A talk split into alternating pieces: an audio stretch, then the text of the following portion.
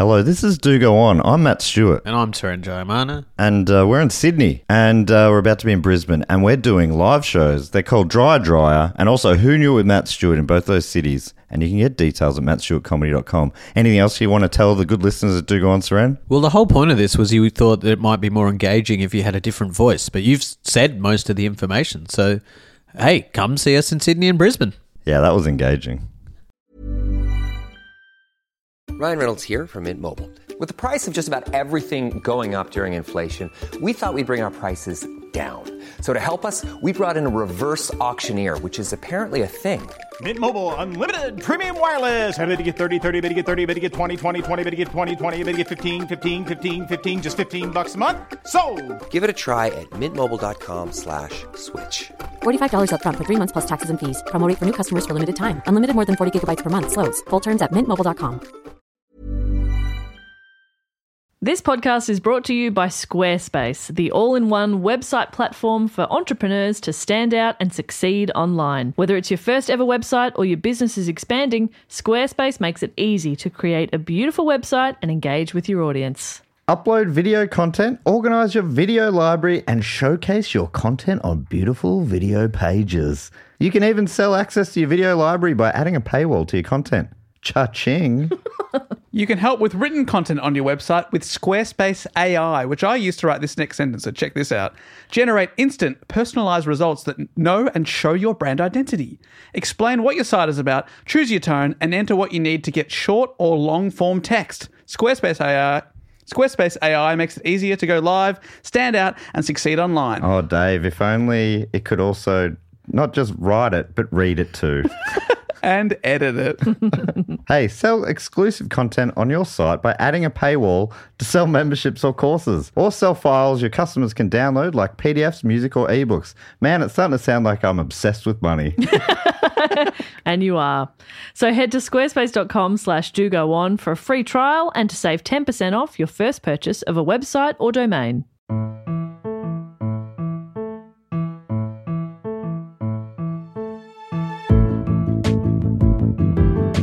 Hello and welcome to another episode of Do Go On. My name is Dave Warneke, and as always, I'm here with Matt Stewart and you better believe Jess Perkins. Hey, Dave. Hey, Jess. Happy block. Oh, man, we are midway through block, kind of. yeah. in the traditional block sense, but this block being double the length, we are a quarter of the way through. Can you believe it? A quarter of the way through already. Is that some quick maths? Everybody impressed I did that? Because we're doing eight episodes. I finally figured out how how many we're doing. We're doing eight. So this is the. I mean, I already knew, but I hadn't counted them all, and I also didn't really want to give away before we were doing the double episode. But so this is the JFK is the sixth most popular topic, and uh, John Wayne Gacy was the seventh. So we've got five more topics to come that were even more popular than these two. So why are you even why are you listening to this shit? Not even in the top six or five. But yeah, so uh, this is following on from last week's episode where Dave uh, talked about the life of JFK. I'm guessing this episode is going to be called "The Death of JFK." yeah, death, assassination, something like that. Uh, A lot spoiler of alert. spoilers early. Jesus. Some of us purposefully didn't look at his bloody Wikipedia page, hoping Didn't for a look bit of a ahead? twist. Oh well, I mean, we are setting you up for a twist because he's back. He's actually a special guest. Hello, I. Well, uh, thanks for having me on the podcast. Great, great to have you here, JFK. My one question was, what uh, university did you go to? There's been a bit of confusion. I went to Harvard and Choate. Ugh. I went to Choate Prep School. I think it's a long time ago, uh, but I definitely went to Harvard. Harvard. Harvard. Oh, hang on. Harvard. That sounds more like JFK. I drove my car to Harvard. Car keys to Harvard I drove my car keys to Harvard. with my brother Barbie. God, I'm good at this. Put another shrimp on the barbie. um, so things that I remember from last week, Dave, you, you might want to do a recap, but I'll do a quick one. Thank you. Uh, prep school was called Choate. Yeah. Uh, he was a war hero uh, for services to dog paddle. Um, he, which was, no, I don't mean to diminish that. It was a fucking sick story. and um, he became the president, the youngest ever, second youngest ever, or youngest ever elected president of the United States. What a guy. What a life. You're forgetting uh, that his dad, real piece of shit. Oh, Yeah. his dad was such a piece of shit. Massive piece of shit. Ginormous oh, turd. If it makes you feel better, he's alive in this episode, but I don't really talk about him. So Okay. he's just in the background. That doesn't make me feel better because he's Does alive. Does this make you feel any better, Jess? I can't remember his name. Me either. and like, Dave, do not tell us. You do not tell us. Okay, I I won't. Even though I've got, I have written, got it written here I in my want to forget. I want to forget. Blank that name as you say it, Dave. Beep it yourself. I should also say best character of uh, part one, Eunice. Big what time, a legend. yeah. Love her name, love her energy, love her vibe, love her style. yes. Eunice, what's her name? Kennedy. Eunice Kennedy. Absolute badass. What's her surname? Eunice Kennedy, no relation. All right, well, let's kick into it. As you said last week, if you want to listen to that, you can listen to this episode without hearing that. I- I'm going to give you a little summary, but if you want to go back, it wasn't epic and we covered a lot. We've had a few people already tweet in saying that they learnt stuff about JFK they didn't know. So maybe it's worth checking out part one, but here is part two, starting with a previously on the life of JFK. Love that. Love it previously on. Love it. So we spoke about John F. Kennedy, a boy born into the privilege of a very wealthy and politically active Irish Catholic family. One of nine children, his father, Beep Kennedy, Thank you. Pushed all of his children to compete and achieve. And after John's older brother died, he became the great source of hope for his father. After a childhood racked with illness and a pain that would follow him through his entire life, John, called Jack by his friends and family, went to Harvard. Harvard. Thank you. Uh, he became a World War II hero in the Navy before being elected to the US House of Representatives and then the Senate. Finally, after hardcore campaigning and millions spent by his father, John F. Kennedy was elected as President of the United States at just 43 years old. After after hardcore campaigning. Hardcore. And his middle initial, you told us, was Fitzgerald. That's Good right. trivia thing. Hey, Dave, is this a real quote or am I mixing it out with someone else? Uh, something like, Jack Kennedy, I knew Jack Kennedy. You, sir, are no Jack Kennedy. Is that a real thing? Uh, doesn't ring a bell for me, but it doesn't mean that it's not real. I'm uh, pretty sure you know everything. So that, that means it's not real. Does that not, that doesn't ring a bell to you, Jess, either? It might be something else. It's probably like from Star Wars, and it's actually, I knew Darth Vader, and you, sir, are no Darth Vader. No, it doesn't ring a bell to me either. I'm, I'm sorry. And, you know, I love to back you up where I can, but sometimes you get frustrated at us for not knowing references of things. no, I don't get frustrated. I just normally assume they didn't happen. Sometimes when I get bored, I make up my own movie in my head. uh, so Jack was at the helm during what most historians credit as being the closest the world has ever come to full blown nuclear war during the Cuban Missile Crisis. And by 1963, where we sort of left off, he was already on the campaign trail to get re elected in 1964. So we are up to date there. And despite his fame and popularity amongst a lot of Americans, being re elected was by no means a foregone conclusion during this time. At the end of 1963, the president was focused on shoring up his own team because there was a lot of friction in his own Democratic Party. Looking at Texas during this time, liberals of the party, Ralph Yarborough and Don Yarborough, were openly clashing with conservative Texas Governor John Connally.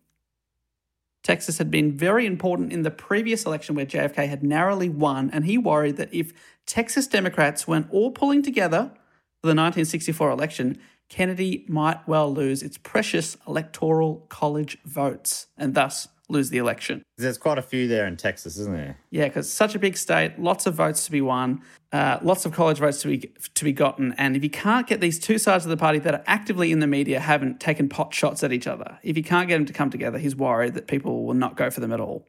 On November 21st, 1963, JFK and his wife, Jackie Kennedy, were scheduled to leave the White House for a two-day tour of Texas.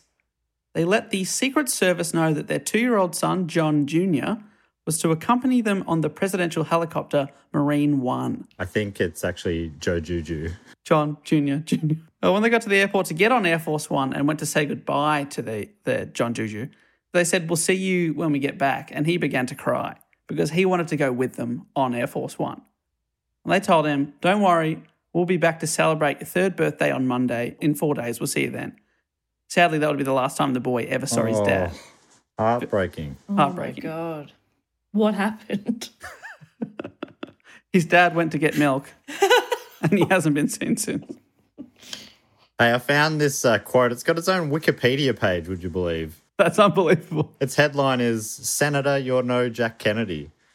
Uh, it says, Senator, You're No Jack Kennedy was a remark made during the 1988, you two weren't even born then, 1988 United States vice presidential debate by Democratic vice presidential uh, candidate Senator Lloyd Bentsen to Republican vice presidential candidate Senator Dan Quayle in, re- in response to Quayle's mentioning the name of John F. Kennedy. Uh, since then, the words "You're no Jack Kennedy" or some variation of the remark have become part of the political lexicon. Never heard it. There you Just go. just not au fait with the uh, lexicon. Yeah. And that's on us. Well, it's there. It's, it looks like there's a it's a three parter. So maybe uh, Dave later you can play Tom Brokaw, uh, I'll be Quayle, and Jess you can be uh, Bentsen. I really wanted to be Brokaw. Okay, you can be Brokaw. You're the you're the one with the journalism degree. Thank you. Makes sense that you'd play Brokaw. And who am I? Am I no Jack Kennedy?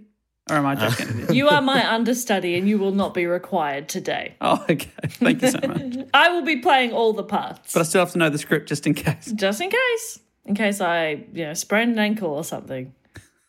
The full line is Senator, I served with Jack Kennedy. I knew Jack Kennedy. Jack Kennedy was a friend of mine. Senator, you're no Jack Kennedy. Oh, that's a good line. Cop that. Yeah, that's good. No recovering from that, is there? Nah. And that's why none of us have heard of whatever that guy's name was. Jack Kennedy. Jack Kennedy, that's right. Check my birth certificate. I literally am Jack Kennedy. Sir, you're not Kennedy. Him at the passport office. This happens everywhere I go. It is exhausting. Oh my God. My parents just didn't know anything about politics. They decided to call me Jack. I'm just trying to pick up a parcel. Uh, the postie left a card in my letterbox saying they tried to deliver it. I'm just here to pick it up. I think it's underwear. I don't know. Oh, come on. I'm desperate. I'm down to my last pair. I just need my fresh undies. These ones are inside out as it is. Please. Oh, so Jack and Jackie Kennedy, the real one, not the fake ones. I never put that together. Jack, Jack and and Jackie? Jackie. Oh, yeah. I legit thought uh, when I was writing the report last week that Jess would either love it or hate it. Wasn't sure which way, but then it never came up. But there was a third option. Didn't notice it. Yeah. Didn't notice because I, I don't think of him as a Jack. But yeah, if all his family and friends call him Jack, she probably called him Jack. Yeah, And she she's did. Jackie. That sucks. that would honestly be a, a a factor in deciding if I was going to date someone. Right. yeah, because Jess Jess is a, a, a common boy's name as well. Yeah, and I, I just couldn't make it happen. Right. I do have an uncle, Michael, and his wife Michelle. Oh, yeah. So they're Mick and Michelle. That's relatively far apart. My dad, Paul, once dated a Paula, which would have been pretty hectic. Yeah. I, I wonder if, uh, obviously, it'd be a bigger issue in same sex couples because much more commonly uh, have similar names. Yeah, that's true. And Jess being an incredibly common name, with from like a ten year period, it was the number one name. Whoa. So that sort of narrows the dating pool for you if you have a real basic bitch name. How many how many Jesses do you have to knock back? Like perfect match in every other way. Yeah. You're like, unfortunately, I'm so sorry, I can't get past the name. I'm not going to be Jesse's girl. and just the the joke you'd get every time. Oh, no love is worth that. Some gentle chiding. Oh, no love is worth a chide. No, I won't do it. a chode, maybe. The Kennedys did it. It's unbelievable. Yeah, Yeah. see, that's man, that's no, real I- love. I also never noticed that either. Yeah, we just don't think of him as Jack. Is this the Kennedy curse? Is this what started it? Yeah, two people with the same name falling in love. I'm so sorry I interrupted for something so petty, but I, I, honestly, I thought it would come up earlier, so I'm glad we finally addressed it I'm so sorry Finally. I was so slow. on the record. So Jack and Jackie Ugh. off to Texas. Jackie had never accompanied her husband on a domestic trip like this before. So kind of amazing that this is the one that she goes on. Anyway, but really, she was the president's secret weapon. everything I watched or read about this period in history, they all agreed on one thing, and it's hard for us to fathom in the 21st century now just how popular Jackie Kennedy was in the early 1960s. She was without a doubt one of the most famous people on the planet, and although her- husband was liked by many, nearly everyone, regardless of political persuasion, liked Jackie Kennedy. She was Oh, a right. superstar, apparently Wow. because she was, you know, she had the fame of being in the, in this couple, but n- not the sort of the politics uh, attached to it. So Republicans that hated John Kennedy still liked Jackie Kennedy. She's the me of this podcast. Yeah, honestly, yes. I think it was pretty similar with Ivanka Trump or whatever his wife was. Is that his daughter or his wife? I can't think. I couldn't think of any other first ladies. and I mean, I didn't sorry, even think of wife. one first lady. Oh, it is his wife. She's so popular. I think Ivanka very similar. It was like Princess Di was like that Yeah. to Charles probably, although not. It's not necessarily political, but it was like you know like became like a, you know Hollywood sort of level celebrity. Yeah. Yeah, I honestly think that it's a similar level of of fame and like hysteria around when she turns up to events. People are just obsessed with seeing her to the point that if JFK was making an appearance, his team would expect hundred thousand people to come out. If Jackie was there too, expectations doubled to two hundred thousand. Wow. Oh, he would have. Oh, I don't know. Would would he have hated that? No, he like really he basically said, "Can you please come to Texas? It's really important that I win this. If you come, more people will come see me, and I've got more of a chance of winning this." And she went, Oh, "All right." interesting. So he took it differently from Charles, at least according to the Crown. He didn't take it well on the Crown. But still, also, for, it's for their own gain, you know? Why not just be happy for her? Hmm. Frequently, he would, he would joke about it too. So he was very, he made lots of humor about it. Like he'd turn up to an event, like when he went to Paris, he said something like, uh, It's great to be here in Paris accompanying my wife on this presidential tour because people didn't really want to see him. As soon as, she, as soon as she got up there, they were like, they forgot he was even there. Uh, thank you for joining us, uh, Jackie's husband. they give him a little chair to sit on in the corner. we'll let you know when we're done hanging out with Jackie. He's the president. Why is the chair little? it's funny. They didn't have any more big boy chairs. They gave him a kid's chair. Jackie's using all the big chairs. Yeah, Jackie's got all the big chairs. He's got her feet up, Stacked them all up. each chair. She's relaxing. She's chilling. Fuck, she's cool. They yell at him, Hey, don't touch Jackie's chair. That's a spare one in case she needs it.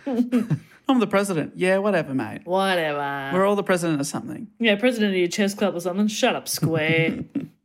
But Jackie was actually a bit nervous about traveling to the south of America, a place that had been marred by clashes over civil rights.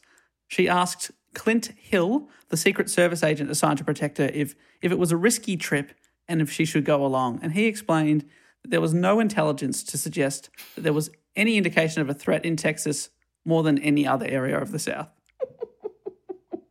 what are you laughing at? No I thought you were going to say there is no intelligence in Texas. Don't even worry about it. I wouldn't be worried.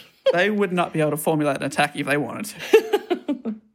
That's where I thought that sentence was going. It seems like it was actually quite a well thought out sentence. He said. or he shut her down. Uh, Miss, Mrs. Kennedy, there is no intelligence in what you're th- saying. Yeah. So I'll just stop you right there. So shh, shh, shh, puts his finger on her mouth. Up, up, up. Basically saying it's just as dangerous here as anywhere else in, in the Yeah. South at the moment. Let's not worry too much. That's fair. The first day was spent in San Antonio, Houston, and Fort Worth. So they went to three cities in one day. It was a full on schedule, and I mean full on. Every minute was accounted for, which is annoying for the people keeping track because basically JFK would see a crowd and he'd be like, "Oh, let's pull over here," or there'd be kids on the side of a, a highway they're driving down. They'd see a sign saying, "Please shake my hand, JFK," and he'd get the Secret Service to pull over. then they'd have to go over, suss it out. Then he'd go over and sh- and they're like, "We're on a tight schedule here, Jack. Come on." So the Secret Service are going over. All right, I'll take the handshake first, just to make sure it's safe. what do you Yeah. got? What do you got? Make sure that hand isn't too sticky, Yeah, too hopefully clammy. it's firm. Yeah. Let's- Are making eye contact. Eye contact? contact. Yeah. If you give a limp fish, they will uh, put you in the back of the car and arrest you. So, but people were waiting for the presidential couple everywhere they went. Thousands were at the airport and lined the streets, desperate to get a glimpse, or maybe even a handshake, like I said, hmm. from the famous couple. On that first day, they did five separate motorcades, where they just drove along parade routes. Do you have to have the windows down in a in a motorcade, or are you in like the back of cars? This is back in convertible days. Yeah, isn't is this it? in Yeah. convertibles? So the weather was pretty good on that day, and they were in the back of a convertible. Top So it's down. not like it could be you could be in a limo and people are just excited to see the limo go by, and you could just have your feet up and eating snacks. yeah, yeah. Because that's my kind of day. So it got to the point where Jackie put on sunglasses, and, and her husband said, "Hey, take this off. People want to see your eyes. You're really working." She can't even wear sunglasses. No. Yeah, squint. Squint at the people. That's what Be they want see. uncomfortable. Even when they landed in Fort Worth at 11 p.m. at night, thousands had waited to see them in the dark. They didn't have electricity back then. Turn the lights on, you bloody goofs. Well, all the electricity was powering the Fort Worth buildings that they'd illuminated to welcome the couple into the city. Ah. People put in extra effort like this everywhere they went. It was a big, big deal for people to come. Honestly, we talk about it a lot. In the past, not much was happening, uh, including the Hotel Texas where they spent their last night together. Separate bedrooms had been prepared, and artwork had been shipped in to spruce up the suite. It became its own little art gallery, including a Picasso statue of an owl, probably a tribute to Kennedy's owl like father, and a Van Gogh painting. So they had all this art in there. Sorry, Dave. It's uh, actually Van Gogh. Van Gogh. Thank you. How embarrassing, Dave. Van Gogh. Van Gogh. I think, pretty sure he went to Choate University. Is that correct? I believe so. I once saw someone actually do that to someone. It's uh, it's actually Van Gogh, which I don't even know if it's necessarily true, but it's it is funny to see people uh, correct people on things that really matter. I would love to see this in the form of a tweet. It's actually Yeah. try and Spelt phonetically. So it's actually a, a, a word that's derived from Klingon. So you actually have to say that.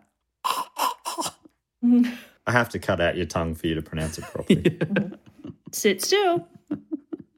So they had all this artwork around them, which I thought was just an interesting tidbit on on their last night together. They even had a little brochure that had been printed especially explaining all the artworks to the couple. Oh man, that's like that's too much. But Yeah. interesting. Interesting. They shipped it all in. I'd love to see some Texan artwork um, displayed. Yeah, I think there was a couple of local artists, but to be honest, I didn't recognize their Willie names. Nelson. Yes, performing live in their lounge room. Wow, that's cool. Stay weird, or whatever the saying is in Austin. They awoke on Friday, November 22, 1963, and it was an overcast morning shrouded in drizzle. This didn't stop another crowd gathering from the early hours in front of the hotel. JFK came out quite early in the morning and gave them a speech about the importance of their city, saying Fort Worth's been a great city of the West. That's what he said. After again shaking everyone's hands and getting in amongst the crowd, the president went inside and addressed yet another crowd, a packed breakfast ballroom. Uh, after his final address, he was given a 10 gallon hat for something to protect him from the rain, bit of a, a local present. And not wanting to mess up his hair when the crowd chanted, Put it on, put it on, put it on, he joked, uh, I'll put it on in the White House on Monday. If you come up, you'll get a chance to see it then. Bit of fun. Hey, well, that's um also very sad, but um yeah, I suppose it is sad because that wasn't true. yeah, I, his hair always looked bulletproof to me, like yours, Dave. I don't feel like you, hat hair is possible with you or JFK. Tragically for JFK, his hair was not bulletproof. And I have evidence of Oh that God. coming up very Oh, soon. Dave, no. oh no. Um, Dave, I Yes. knew Jack Kennedy's hair, and your hair is, is no Jack Kennedy. But honestly, no, it is. It's I'd say ballpark. Thank you so much. Well, from there, they went to the Fort Worth Air Base for their massive, and I mean massive, 13 minute flight to Dallas. What do you do on a flight that long? And they didn't have s- N- Nintendo Switch back Oh, then. what was How he much doing? of a, a drive is that saving? Yeah. Well, apparently, the idea is they could easily drive there, but they chose to fly in by Air Force One to get another massive arrival Right. Okay. because big arrivals made the local news and they wanted as much media coverage as possible. gotcha. They basically went up in the air and just came back straight back down. Apparently, uh, that morning, John opened up the Dallas Morning News and saw a full page ad that was anti JFK. And he said to Jackie, We're heading into nut country today. She asked what he meant by that. And he said, Some people don't like us here. But he did not seem concerned. He thought it was a bit funny. But many did like them. Again, thousands of people awaited their arrival on the tarmac. The weather by this time had turned into a beautiful sunny day, blue skies all around. A great day for a top down motorcade. Now, in the front of the motorcade was a group of uh, police motorcycles. Then there was the pilot car, then more motorcycles, then the lead car, very important, then the presidential limousine, which was flanked by four motorcycles in line with a rear tyre. Then there's the follow up car with Secret Service agents balancing up on the outside. Then the vice president's car with Lyndon B. Johnson. Then another Secret Service car. And then more cars with press and photographers. And then a couple of buses. And then more motorcycles at the end. So it was a really long motorcade. Yeah, the start to end of it would take a while. Mm. Yeah, and the whole time you're waving, going, that's not them. That's not them. that's not. There they Oh, are. this is embarrassing. I'm just waving at some cops. Yeah, waving at cops. Hey, Hello, cops. Jerry. I know that one. That's my friend Jerry. Hi, Jerry. Hi, Jerry. Jerry, don't wave back. It's unprofessional. Oh, Jerry, no, he's wobbling on his motorbike because he waved at me. Jerry got the Oh, wobbles. down Jerry goes. That's embarrassing. That was the Uh, real no, I tragedy don't of the really know day. Jerry. Jerry took a tumble on his motorbike. Luckily, they were going quite slow, and uh, he was fine. So, John F. Kennedy's presidential limousine on the day was a 1961 Ford Lincoln. It was midnight blue and an unarmored convertible. So, these days, the limo has a roof and has all this bulletproof, bomb-proof armor and glass. But at this time, it's just a basically an, a normal car with the top down. And that a lot of that probably happened because of this. Hon- Honestly, yes. It had two sections of roof that could be taken off, sort of these plastic bits. And because of the beautiful weather and in order to see the crowd, both parts were taken off for this part in Dallas, meaning it had no roof whatsoever. It's been speculated that despite not being armored, if the roof had been on that day, it would have been next to impossible for a sniper to get a good kill shot, so to speak. So, one of those things in hindsight. Uh, the car had three rows. JFK and Jackie were in the back seats.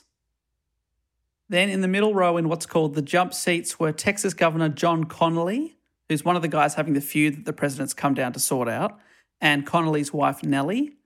Then in the front seats were two Secret Service agents. Nellie Connally. Not a fan. Nah. But Billy Connolly works. Yeah. Ah, yeah, you're right. Sorry, Nellie. Maybe that was sexist of me. Nellie Connally. Nellie Billy Connolly, Billy Connolly. Nellie It's fucking same name. Nellie Connally, Billy I've Connolly. no. Nellie maybe I just need to get used to Nellie because I'm very used to Billy Connolly. That's right. You've grown up with Billy Connolly. Yeah. Maybe I just need to get used to Nellie. She's going to play a big part of my life now. I love Nellie Connally. See, it's that just rolled off my tongue so easily. Beautiful. And it was worth interrupting you for. Well, we've come on this journey with you. Now we all like Nellie Connally we more. I'm- love Nellie Connally. Love Nellie Connally. I don't think I was going to mention her again, but she's got her own little starring part now. Yeah, she's my favourite. I'll never forget her. Love you, Nels. The plan for JFK, Jackie, and Nellie, let's not forget her, was to drive through a 10 mile parade route from the airport to the Dallas Trade Mart, where the president would deliver yet another speech. To get there from the airport, the motorcade would have to go through Dealey Plaza, which is a group of buildings surrounding a park, which then quickly becomes a freeway. Okay. Basically, once, you, once you're on the freeway, you're almost there. Also traveling to Dealey Plaza that day was a man who woke up a nobody and would go to sleep as one of the most famous people in America. His name, Lee Harvey Oswald. Oh, did he release an album or something? Yeah, honestly, straight to number one. It was a real overnight sensation. Wow. Now, we know if you're known as three names, you're either an assassin, a serial killer, or John Cougar Mellencamp. I was, I, I was, I was thinking you're going to go with Kareem Abdul-Jabbar, but Cougar's also very good. Which of the three do you think Lee Harvey Oswald was? Uh, I think he's John Cougar Mellencamp. Yeah, he's a Coug. Heartland Rock. he's yeah, a Coug. absolutely. Absolute Coug. Uh, Oswald was born on October 18, 1939, in New Orleans, Louisiana, two months after his father died from a heart attack. After this, his childhood didn't get any easier. Following her husband's death, Marguerite, who's his mother, sent Oswald and his two older brothers to live in an orphanage. She just couldn't care for them. I mean, imagine telling you're an orphan. No, I'm not. Mum, mum. My Yeah, mum dropped us off here. Mum checked them in. You're an orphan. Nope. Uh, sorry, orphan. See this sticker? It says orphan. That's on you. I just put this on you. You're an orphan now. She watched Annie and thought, oh, that's a good idea. Love Annie. Why do I smell wet, Wet dog. dog? Any reason to bring it up? The only thing I know about that film is that it's called Little Orphan Annie, so I assume she's an orphan, and something about a wet dog. That's it. That's Daddy Warbucks, You're up to date. who uh, just for a short term um, adopted her. Well, he didn't, but his assistant adopted her. Thought it would be good for his PR. Oh, Orphans are good for PR. I if I rem- if I'm remembering it correctly, been a while. Been a while. they're living in an orphanage, but after his mother remarried, Oswald eventually moved back in with the mum, and they moved frequently. And this is from biography.com describing his early life. With his mother working long shifts, the young Oswald was often left to fend for himself, spending time at the library while developing a habit of playing hooky from his eighth grade classes. Hooky is different in Australia. In Australia, that's the game where you throw rings onto hooks, right? But I think in America, it's um, wagging. Wagging. Yeah. Yeah. what do you mean you don't have wagging?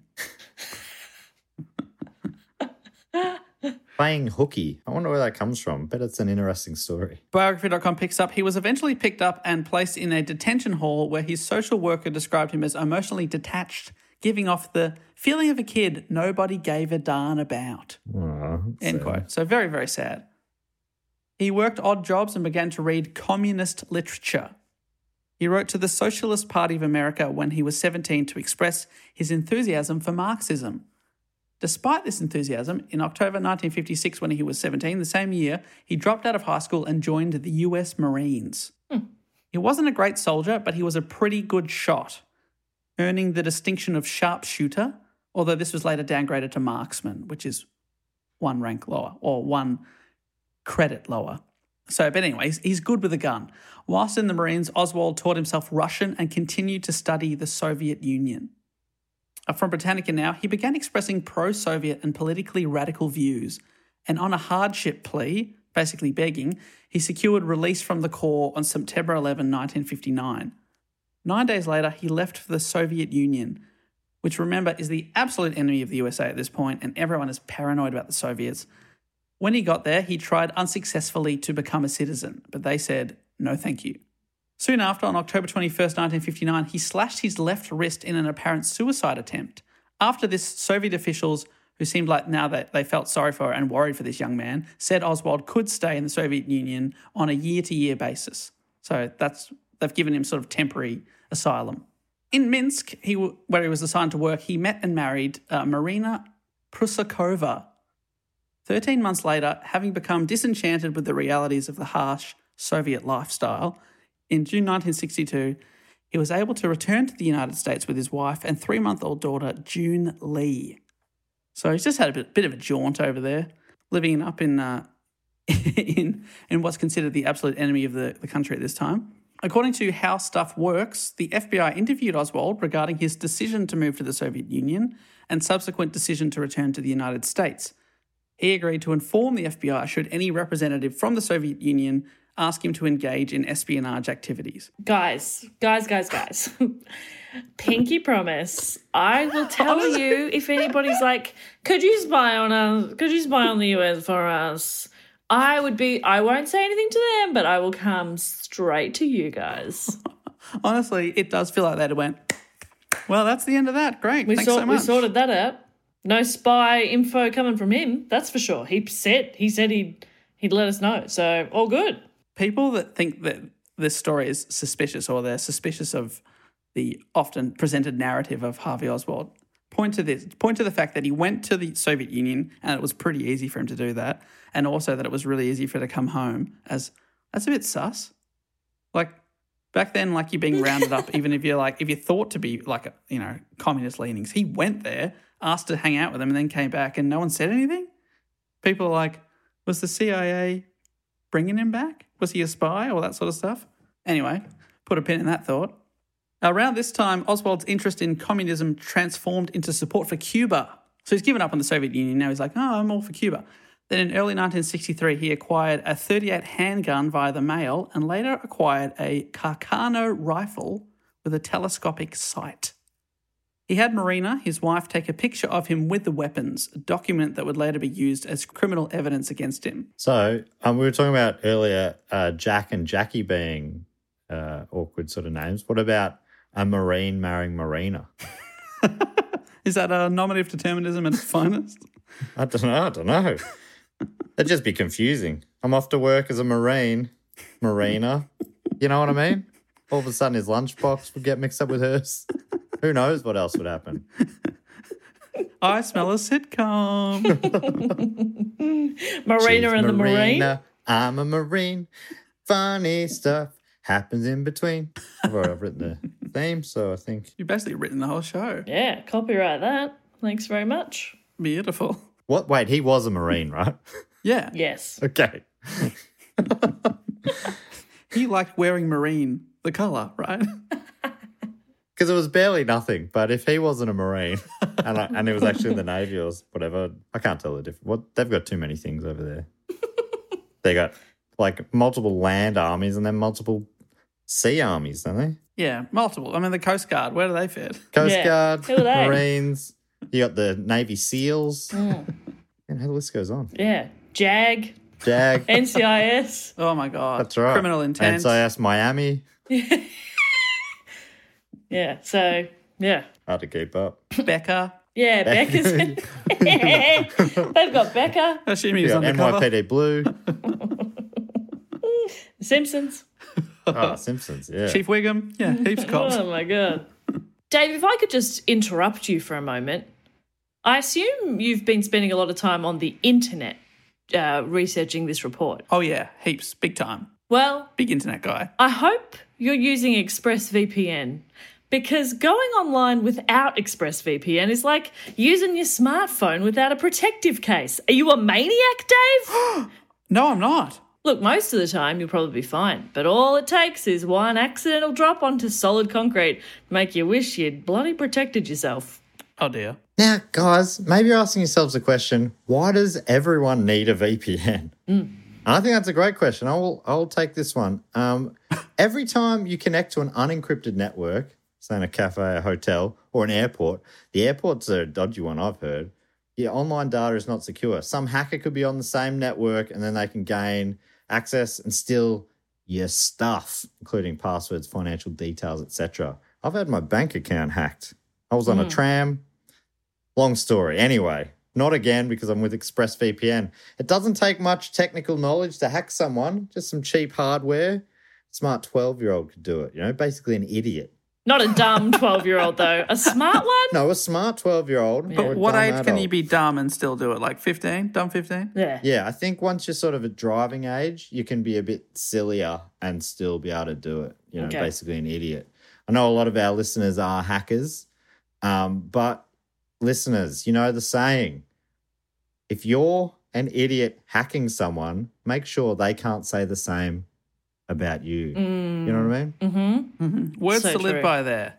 Now, you're wondering how it works. Well, it's super secure. It would take a hacker with a supercomputer over a billion years to get past ExpressVPN's encryption. A billion years, guys. It's super easy to use. I do it. I've got it on my phone and on my laptop. You fire up the app, click one button, you get protected.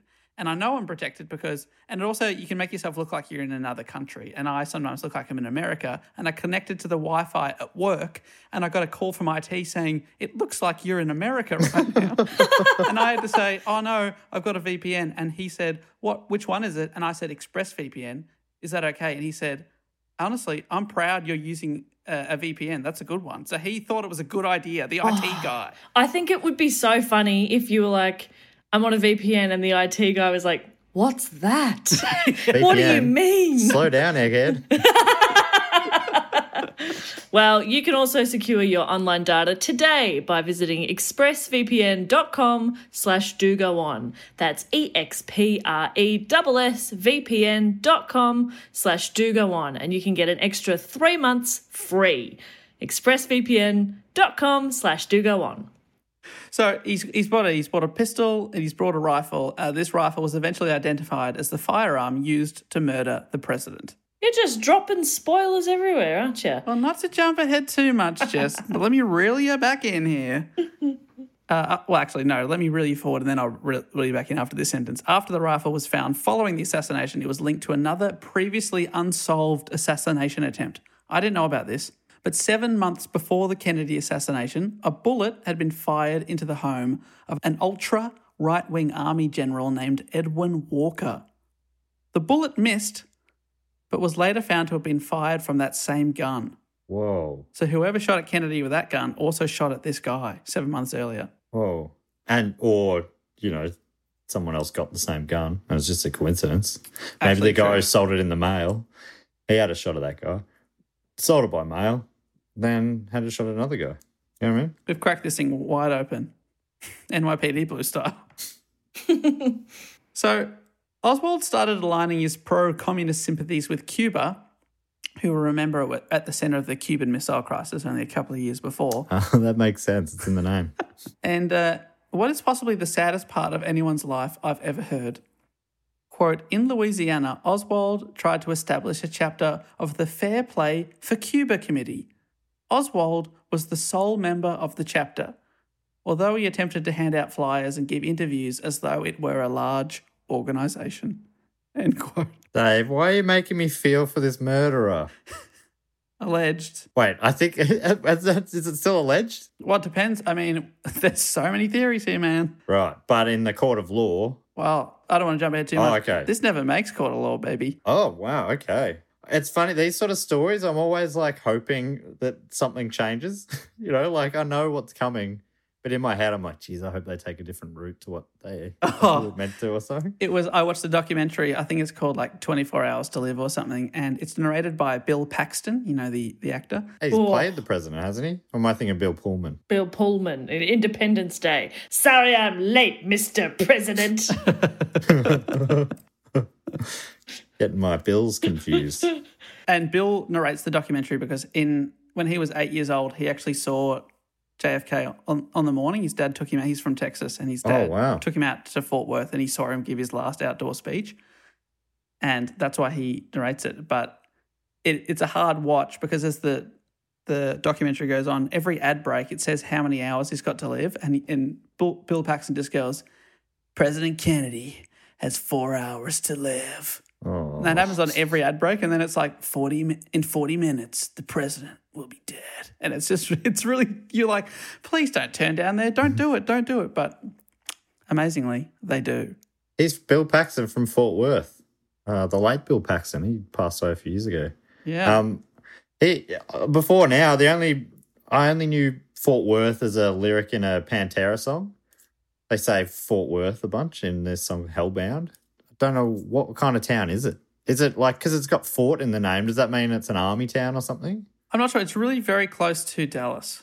Right, almost like a suburb of Dallas, sort of. Like so now, there's the Dallas Fort Worth Arlington metropolitan area. I think because they've expanded Gotcha. so much, and Fort Worth is the second largest city in that area. I'm looking up. There you go.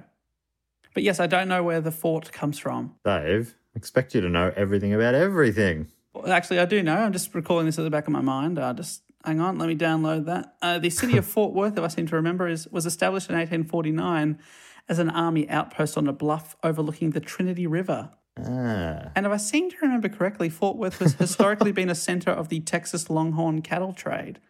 yeah, right. Wow. And if I seem to remember, the total square miles is 355.56. Carry the two. Carry the two. Longhorns, what a beautiful beast. and people from there are called Fort Worthians. Oh, that's great. Are you Fort Worthy? Love it. Anyway, we're back to Oswald. He's trying to hook up with the, the Cubans, but no one wants to join his little his committee. It's really sad. In September 1963, he took a trip to Mexico City where he attempted to obtain passage to Cuba and the Soviet Union, but to no avail. So the Soviets didn't really want to know him. The Cubans didn't seem to be very interested in him. But he brought his whole his whole squad from Fort Worth. Yeah, that's right. Me and all me and all the lads. Me and the here. gang. We'll come down. He turns up, it's just him. So he then returned to the States from Mexico City, where in October 1963, just one month before JFK was shot, Oswald got a job working at the Texas School Book Depository, a multi floor warehouse in Dallas that stored school textbooks and other related materials. On the morning of that fateful day, November 22, 1963, Lee Harvey Oswald took off his wedding ring, something that his wife Marina said he never did. Despite the fact that they were estranged at the time and not living together, Oswald would usually visit her on Fridays, but surprised her when he turned up to stay over on Thursday night. She was like, okay, this is weird. In the morning, he left his ring in a teacup with most of his money on top of his wife's dresser. And then his colleague and friend, 19 year old Buell Frazier, picked him up to drive to work at the Texas School Book Depository. Love the name Buell, by the way. Never heard of that, but I love it. Yeah, Bueller, I've heard of. Yeah, Wonder if there's any couples out there, Buell and Bueller.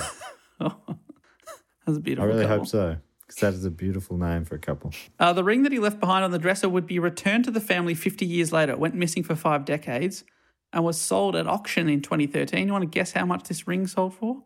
It's going to be an insanely large amount. Okay, but don't go too high because it's always so disappointing. Two hundred thousand dollars. You're like four billion, four billion dollars. Fucking hell. Two hundred thousand. Sorry to disappoint you. It was one hundred and eight thousand dollars.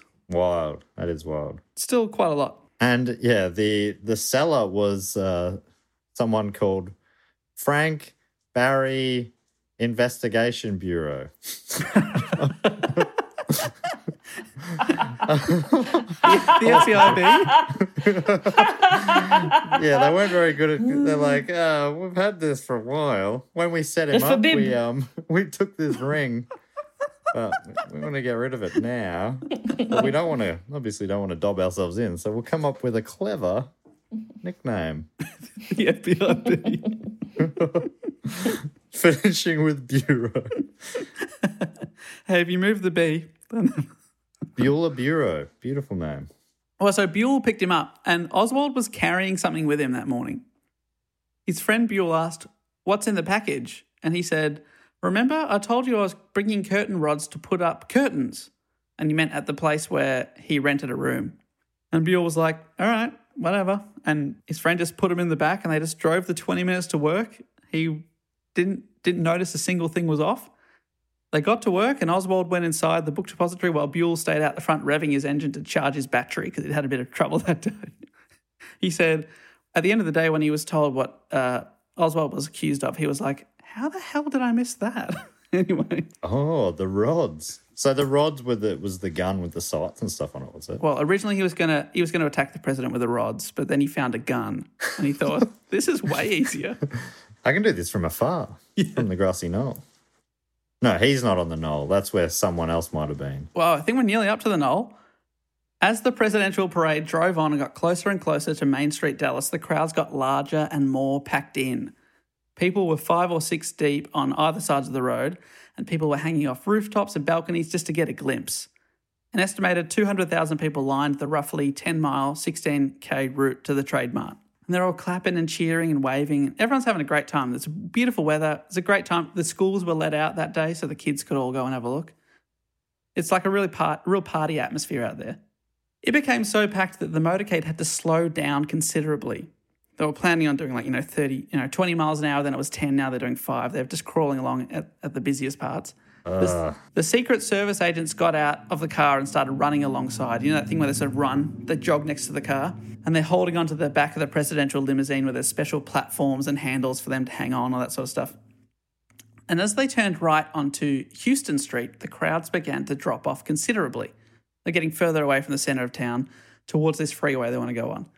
Soon after, the motorcade turned left onto Elm Street, driving through Dealey Plaza. On the corner that they turned on is the Texas School Book Depository, where Harvey Oswald is at work. That's a seven story square red brick building, quite large. The motorcade travels west, and the building is now behind them and to the right. Whoa, the building's following them? It's gaining on them. Look out! like, this is a bit suspicious. Don't want to alarm you, but that building is gaining on us. I think we're being tailed. Well, that's not the only thing closing in on them. On their right, now closing in is something known to history as the grassy knoll. Dave, are you going to explain what a knoll is? So it's on the right hand side. They're on the road. It's a bank of grass that slopes uphill. So basically, a, a bank of grass. And we'll talk about it in a minute and talk about the, the name because you'd say grassy knoll. That's the one. Yeah. Basically, it's a bank of grass. The extra Secret Service agents that were standing on the back of the presidential limousine. It's not that there's a surplus of them. These ones are just extra special. They're extra secret.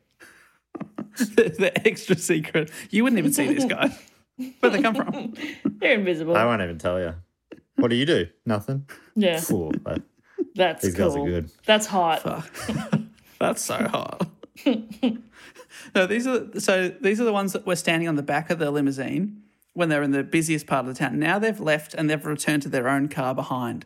This was standard protocol as they were only a few meters away from a freeway entrance, and it would be too dangerous for them to be hanging on the back of a car whilst they're doing 60 miles or 100k an hour. Hmm. The agents were actually relieved at this point because they'd made it through the massive crowds and were now only five minutes away from their destination. And they were basically like, oh, thank goodness we got through that. Smooth sailing from here. But then at 12:30 p.m., that feeling of calm was broken when a shot rang out. This one missed the president and later was found to have hit the pavement. A fragment from the bullet or the debris from the street hit a guy called James Tague, who is watching the motorcade in Dealey Plaza. Thankfully, he only received very minor injuries. Seconds later, and I mean serious, like a couple of seconds later, a second and then a third shot were heard. Some people think they heard a fourth shot. The second of these shots hit the president near the base of the back of the neck, slightly to the right of his spine, and then the bullet exited through his throat.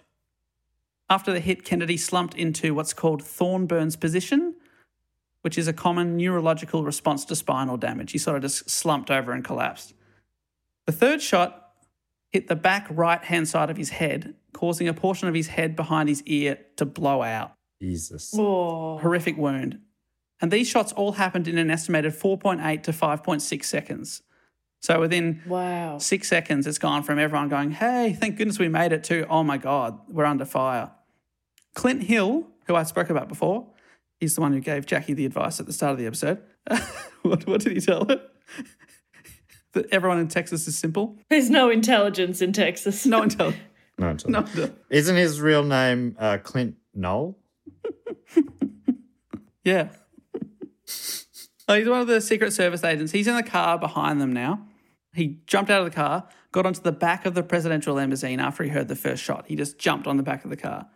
As the limousine with the president inside it began speeding up, Mrs. Kennedy was heard to scream and she climbed out the back seat onto the rear of the limo, sort of sort of hanging on the on the boot. Possibly to retrieve a piece of her husband's skull that had been blown to the back of the car. So she sort of accidentally puts herself in the line of fire. She later said she couldn't remember these traumatic moments, not surprisingly, but both of the Connallys, who's the governor and his wife, Nellie, said they heard Mrs. Kennedy say, I have his brains in my hand. She was really going through it. So Clint Hill, the Secret Service agent, managed to climb aboard and, and hang onto the back of the accelerating limo. And Mrs. Kennedy returned to the back seat. He got her into the back seat and then he shielded her and the president just jumped on top of them. Sadly, it was too late. The three shots had already rung out. He saw the president slumped over and later recalled, I could see into his skull and I knew that part of his brain was gone and he was gone. Clint stayed on top of Jackie as the car kept moving, getting up at one point to turn to the car behind them to give them a thumbs down signal, knowing that it was a fatal wound that the president was almost certainly dead. Wow. Despite this, the limousine raced to the nearby Parkland Memorial Hospital. They were really close to the hospital, and within a couple of minutes, they were there. Sadly, the doctors' efforts were futile, and President Kennedy was officially declared dead at 1 p.m. Also badly injured in the shooting was Governor Connally, who'd been sitting in front of JFK. He had been injured in the shoulder, wrist, and his thigh. Thankfully, he survived these injuries. After the shots were fired, there was some confusion about how many there were and where they'd come from. Some initially thought they'd heard a shot fired from the grassy knoll, the grassy bank with a fence behind it. This would mean that the bullet had come from in front of the president and that there was, in fact, a second shooter. Big theory. And the term grassy knoll, mat originated with the United Press International reporter Merriman Smith, who rode in the motorcade five cars behind the president. In his second dispatch from the car's phone 25 minutes after the shooting, he said, Some of the Secret Service agents thought the gunfire was from an automatic weapon fired to the right of the president's car, probably from a grassy knoll to which police rushed.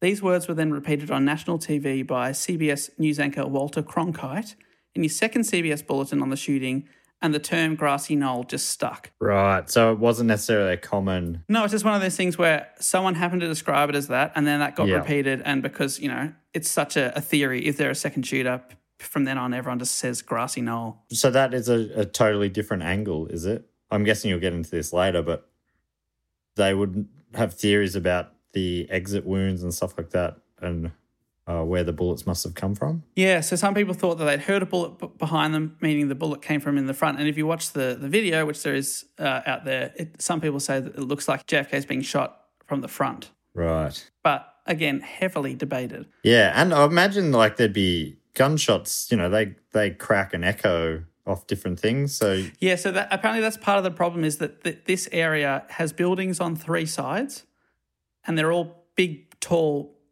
brick buildings. And because it's sort of like a valley almost, the gunshots do echo everywhere, and it's difficult for people to work out exactly where they're coming from. right, And apparently, there's also been studies that no matter where you are, if someone's shooting at you, often witnesses are confused and think it's coming from behind them because it's difficult to identify where the sound's coming from. yeah, Not sure why that is, but it's just a phenomenon.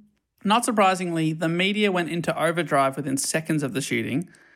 And hearing the live coverage as reports come through, the, the president have been shot and they're not sure how he's going. It, it's tragic and also fascinating. At first, people aren't sure. Like, mm. they know that there's been bullets and they've seen the Secret Service jump on him, but is he all right? Is he not all right? And then it comes out, no, he's not. In early afternoon editions, some newspapers in the United States ran stories on the advanced text of the speech that President Kennedy had planned to give at the Dallas Trade Mart, anticipating that the address would have been already delivered by the time the newspapers were being read. So these had to be quickly withdrawn Oh, wow. because they're like, "Oh wow, Kennedy said this and this," and then people are reading it and then they're hearing, "Hang on, is he is he dead?" He didn't make it to that. No, he never read those words. How about Lee Harvey Oswald? Well, soon after the shooting, Oswald apparently got a Coke from the soda machine in the book depository and started walking out of the building. He was actually stopped on his way out by Dallas police officer Marion Baker, who had run into the building after the shots to see if they could see where they came from. Baker had heard the shots and gone, Oh, it could be this building. I'm, I'll go have a look. Baker called out to Oswald, who was walking down the stairs around the third or fourth floor, and they crossed paths. But the manager of the building said that he knew Oswald because he worked there, so he was allowed to continue on. The manager said, "Oh, don't worry, I know him. He's he's allowed to be here." he was holding an assault rifle, but he worked there. But he works here. He manages books. That's quite a long range sight you've got there. Yes, for the books. I use it to read the books. I use it My to read- sight isn't too good. I can't afford glasses, but I've got this gun. Uh, uh, this exchange is actually only estimated to be 90 seconds after the shooting. Wow. If it is him, he's put the rifle down, he's walked downstairs, grabbed a coke, run into a cop within 90 Oh. seconds, and then walked out. Would have, if if they did talk to him, you'd think probably would have got him at a his heart would have been racing, and who knows, Totally. Mm. could have quickly been able to clean up that he definitely didn't do it. if only they'd spoken to him. Yeah, that's right. He could have proved he's innocence. Well, at 12:45 p.m., just 15 minutes after the shooting, Lee Harvey Oswald got onto a, a bus seven blocks away from the, the book depository. The bus moved very slowly because of the traffic in Dealey Plaza. Not surprising that they'd stopped the traffic after the shooting. Shortly after boarding, he got off and took a cab back to his boarding house where he changed his clothes and got his pistol. At the same time, 15 minutes after the Kennedy shooting, police officer J.D. Tippit received a radio order to drive to the Central Oak Cliff area as part of a concentration of police around the city. So they just sent cops out. Witness Howard Brennan was sitting across the street from the Texas School book depository when the presidential motorcade had gone by. He notified police that he heard a shot come from above and looked up to see a man with a rifle and another shot from the southeast corner window on the sixth floor of the book depository. He said he'd seen the same man minutes earlier looking through the window. Several messages had been broadcast describing a suspect in the shooting at Dealey Plaza as a slender white male in his early 30s, 5 foot 10, and weighing about 165 pounds or 75 kilos. Dave, you just described yourself. He's a little heavier and taller than me, but I'd like to round myself up. I always find it really interesting when people describe the weight of a a person they've seen very quickly. How would it? How do you know? How do you know? Also, it's very rude to guess. It's so rude. Well, you always guess low, Of course. yeah, yeah, yeah. Even when describing a killer. The person probably said 60 kilos, and they went, well, people always underestimate. 75. Yeah. 75. This description's been circulated. At 1.15 p.m., police officer J.D. Tippit spotted someone who fit that description, a certain Lee Harvey Oswald. He's only 24, but thought to be look, looking like he's in his 30s, so pretty brutal there, mate. Sorry about that. He's only 24. Yeah. It's funny, isn't it? Like when you're younger, you just sort of assume everyone, everyone's old, you know? Yeah. Like, you know, Kurt Cobain. He wrote all those classic hits in his early 20s. The mm. Beatles, all these songs. And the same with Killers, I guess. They do their best work young. So that what The, you're Killer, the Killers' first album was the best one. You're right. You're absolutely right. So he- sees a guy and says, Oh, oh, I better stop him. Shortly after, police hear a civilian on the police radio line who's grabbed the radio saying, It's a police officer. Somebody shot him. What had happened was Oswald had walked over to Tippit's car when he said, Hey, I want to talk to you, exchanged words with him through an open vent in the window. Tippit then opened his car window, and as Tippit walked towards the front of the car, Oswald drew out his handgun and fired five shots in rapid succession. Whoa. Three bullets hit Tippit in the chest, another one in his right temple, and he died. Oh, shit. And many people witnessed this. So th- this part's not really up for debate. Tippit was killed in the exchange, and Oswald made a break for it and ran into a movie theatre that was playing War is Hell, a film narrated by former Do Go On topic World War II badass Audie Murphy. No shit. There you go. Wow. Everything connects up in the Digger Universe. That's weird. That's a weird connection. According to Business Insider, Oswald was seen sneaking into the theatre, and someone called the police saying someone's broken into the theatre. So if he just bought a ticket, they wouldn't have called the cops. Yeah, but also the police are surely like, we have got other issues, madam.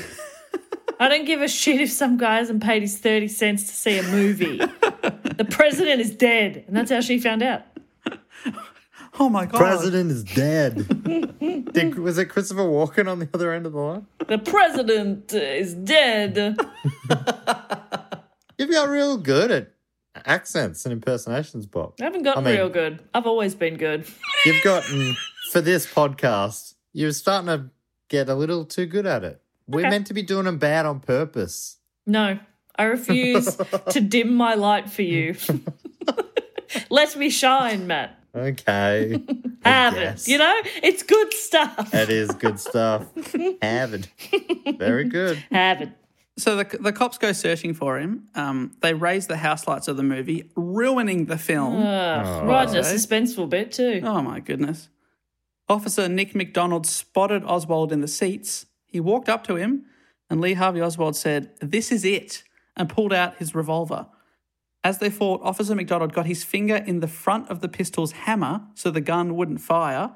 Oswald punched an officer in the face, and then the officer punched back, giving Oswald a black eye, and then he was arrested. Action packed scenes. Bit of drama. Meanwhile, the book depository had been searched, and on the sixth floor, they found an open window and a Carcano rifle and three shell casings. The gun had been reportedly covered in boxes, hastily put away. There was the bag Oswald had been seen carrying the so called curtain rods in that morning, found at the scene. So, whilst all this horror goes on, there's also the constitutional crisis that the president is suddenly dead. Mm. In the hospital, Vice President Lyndon B. Johnson was surrounded by Secret Service agents who encouraged him to return to Washington in case he too was targeted for assassination. But Johnson wanted to wait until he knew of Kennedy's Kennedy's condition. At 1:20 p.m., he was told Kennedy was dead and he left the hospital 20 minutes later. The way he found out was one of his aides came up to him and said, Lyndon B. Johnson, Lyndon be president. And Lyndon was like, I mean, first of all, love that. Love that energy. Keep that up. But secondly, little insensitive, mate. Said it a bit loud. We are still at the hospital. If you could have taken me aside, you didn't have to say it in front of Jackie, okay? I don't think she appreciated it. But I've got to say, fuck, I loved it. I loved it. Maybe you didn't have to go for the high five. Um, Yeah. That was a bit much. It was mu- It was a bit much to go, woo, at the end. We are in a hospital. The president has been killed. Well, the former president, because Lyndon be president. It is catchy. It is catchy. Jackie, come on, you got to admit it. Come on. Jackie, can I get a high five? At 2 p.m., Vice President Johnson called the Attorney General, the top lawmaker in the country, who also happened to be JFK's grief stricken brother, Robert Kennedy. Oh, Bobby. He had to call Bobby and find out what his legal options were about Bobby. taking about taking the oath of office. Oh. Bobby told Johnson that he had to take the oath of office as soon as possible before leaving Dallas. Do not delay, just in case something happens. Johnson was then driven by an unmarked police car to Dallas Love Field Airport and kept below the car's window level throughout the journey.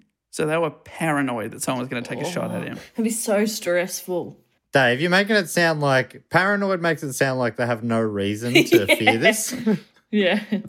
Feel like they've got some got reason. justification to be cautious here. Lyndon be shitting himself. His name really lends itself It's to a lot fun. of fun. It's really fun.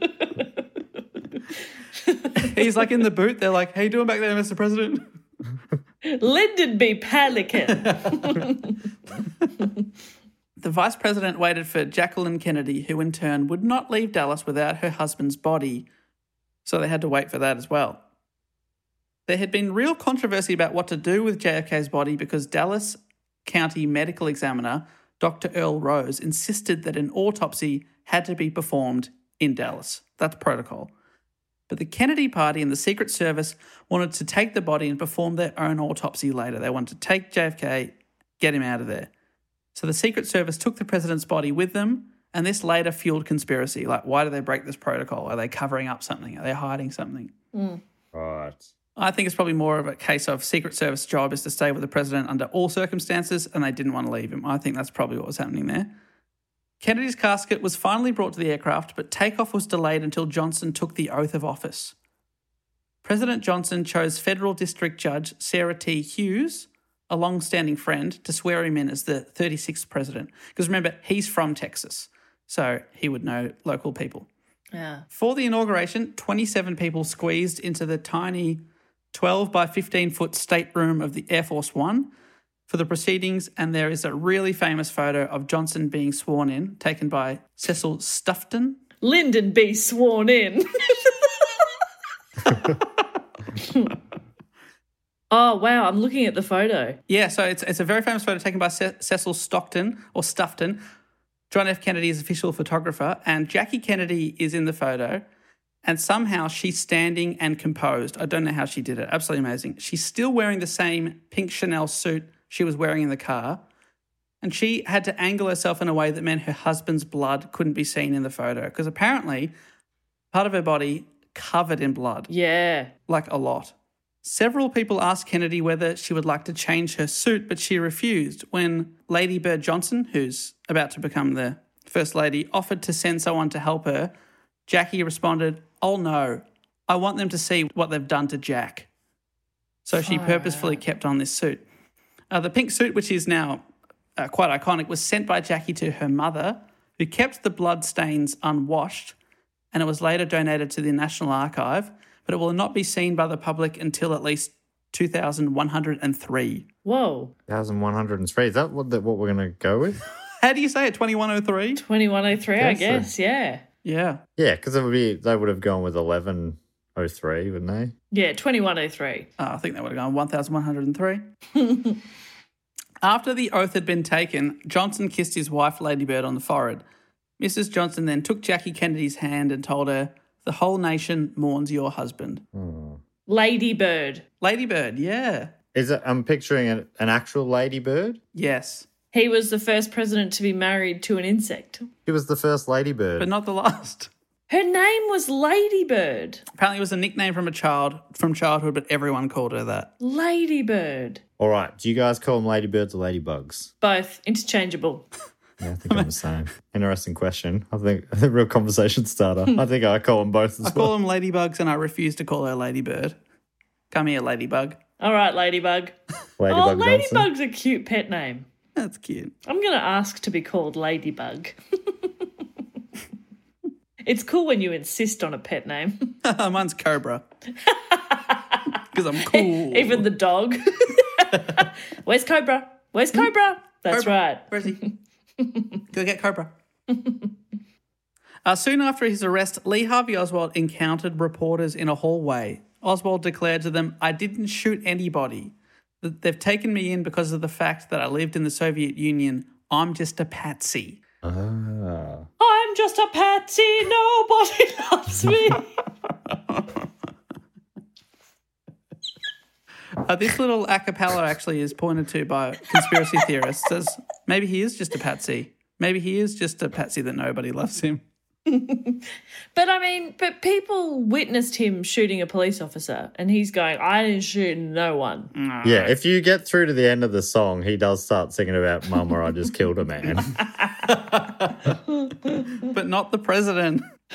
It's a good song. This is so wild to me. I don't know if they do this anymore. They think they've got the president's assassin right, and hours later, they arrange a press conference for reporters to ask him questions. Ask the assassin questions. Yeah. What? They, were- they call it a press meeting. It's just a press conference. One reporter asked him, Did you kill the president? And Oswald, who by that time had only been advised of the charge of murdering Tippit, the police officer, but not yet arraigned on Kennedy's deaths, answered, No, I've not been charged with that. In fact, nobody has said that to me yet. Weird. Hmm. So he denied the thing that a lot of witnesses saw, a lot of crisis actors saw. Well, Isn't that term right? He's definitely saying, I didn't kill the president. What are you talking about? No one's even mentioned that. It's like, I, okay. What? The president's dead? That's what The I'd other be guy. doing. That's what I'd be doing. Yeah, he's saying, I didn't kill anyone, didn't do anything. I'm a patsy. It's all fake. It's all fake. He said, What? Lyndon B. Johnson is dead? During their first interrogation of their suspect, police took paraffin tests of his hands and face, which is for gun residue. The test of the hands came back positive. Five bullet cartridges were also found in his pocket. According to James Leavelle, a former member of the Dallas police force who helped escort Oswald from his cell on November 24th, two days after the assassin, after the assassination, the assassin, that's what I call it, my, my pet name for it, you know, he said about Oswald, I put the handcuffs on him, and in the process of doing that, I more in jest kind of said, Lee, if an- anybody shoots at you, I hope they're as good a shot as you are. Meaning, of course, that they'd hit him and not me. And he kind of laughed and he said, Oh, you're being melodramatic, or something to that effect. And then he finished by saying, Nobody's going to shoot me. Well, minutes later, he was proven wrong. Oswald was brought to the basement of the Dallas police headquarters on his way to a more secure county jail. A crowd of police and press with live television cameras rolling gathered to witness this departure. As Oswald came into the room, escorted by Detective Jim Leavelle, a well known local nightclub owner called Jack Ruby emerged from the crowd, pulled out a handgun, and shot Oswald in the stomach. There's news footage of this shooting and also another famous photo capturing the moment. Oswald sort of crying out, like, ah, in the photo. like what? Sorry. Ah. Ah, that's how the man died. yeah, that's how he died. Ah. Oh, sorry. He did die, yes. Wait, Lee Harvey Oswald died. Lee Harvey Oswald died from the bullet wound at the same hospital where. JFK had died. Oh, no wonder that. So the conspiracy theorist there would be going like, oh, so he, you know, he's saying he's a patsy and then he got knocked off. Wow. Yeah. Holy shit. I um uh watched the, the Umbrella Academy series over the last few years. The second one focuses on this event. The whole thing's leading up to it, sort of. And uh, yeah, Jack uh, Ruby's a character in it. Oh, It's really? nightclub and stuff. Yeah. That's awesome. Uh, so Jack Ruby was immediately arrested because there's, there's cops everywhere. There was no question about that. Who was Jack Ruby? Well, according to History.com, Jack Ruby operated strip joints and dance halls in Dallas and had minor connections to organized crime. He also had a relationship with a number of Dallas policemen, which amounted to various favors in exchange for leniency in their monitoring of his establishments. Apparently, even after he shot Oswald, one of the cops said, Why, Jack? or No, Jack, something like that. They knew him. They were like, What are you doing, Jack? Oh, Jack, Jack. don't. Jack, Don't kill him. cut him. it out. Cut it out. I won't tell you again. I've had enough. Jack had driven into town that day with his pet dachshund, Sheba, whom he often jokingly referred to as his wife. So there you go. Creepy. Perv. Oh, what? So I'm in love with my dog. And we consummated the marriage. and we continue to do that every night. Oh, okay. All of a sudden, oh, I'm the weirdo. I'm the pav. I had my friend officiate a wedding between me and my little dog wife Sheba. My friend was also a dog. All the guests were dogs. Sheba and I are very much in love, and if you can't accept me and my little furry bride, Well, then I think that's on you, not on me. just call your dog your child like a normal person. Equally healthy. yeah, it's I fine. married my fur baby. so Jack Ruby, the dog fucker, his claim was that uh, he'd killed Oswald to protect Jackie Kennedy from having to go through the horror of a public trial. Well, that was his claim. Wow, people really love Jackie Kennedy. Oh, big time. In his own public trial, Ruby denied that he was acting on any other party's behalf, like the mob or whatever, what conspiracy theory people say. He pleaded innocent on the grounds that his grief over Kennedy's murder had caused him to suffer psychomotor epilepsy, that's what he called it, and that he shot Oswald unconsciously. He's like, I had no power of my actions. You're saying that's what he called it? Is it an actual thing? It's in quotation marks, psychomotor epilepsy. So he said, I'm innocent. But the jury found him guilty of murder with malice and he was sentenced to death.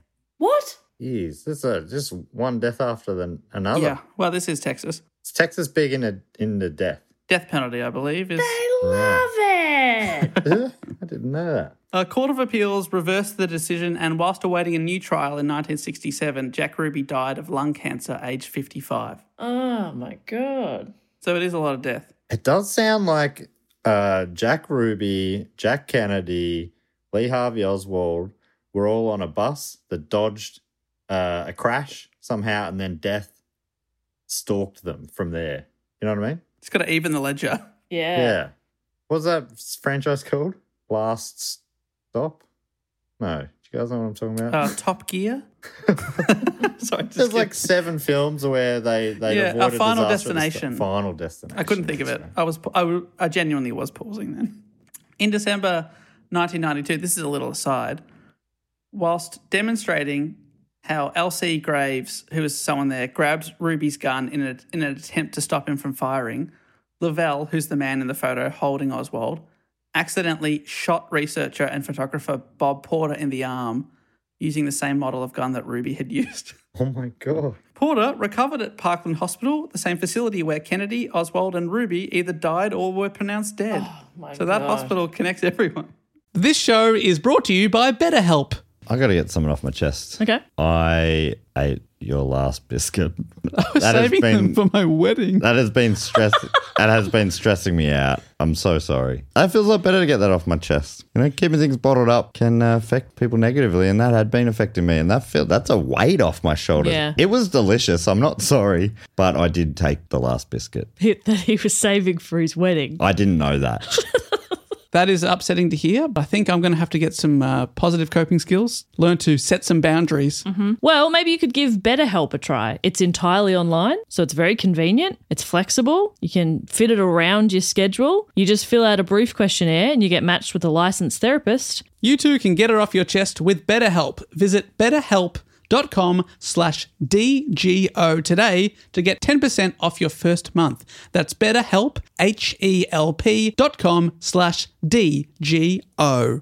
This podcast is brought to you by Squarespace, the all in one website platform for entrepreneurs to stand out and succeed online. Whether it's your first ever website or your business is expanding, Squarespace makes it easy to create a beautiful website and engage with your audience. Upload video content, organize your video library, and showcase your content on beautiful video pages. You can even sell access to your video library by adding a paywall to your content. Cha-ching. You can help with written content on your website with Squarespace AI, which I use to write this next sentence, so check this out. Generate instant, personalized results that know and show your brand identity. Explain what your site is about, choose your tone, and enter what you need to get short or long form text. Squarespace AI. Squarespace AI makes it easier to go live, stand out, and succeed online. Oh, Dave, if only it could also not just write it, but read it too.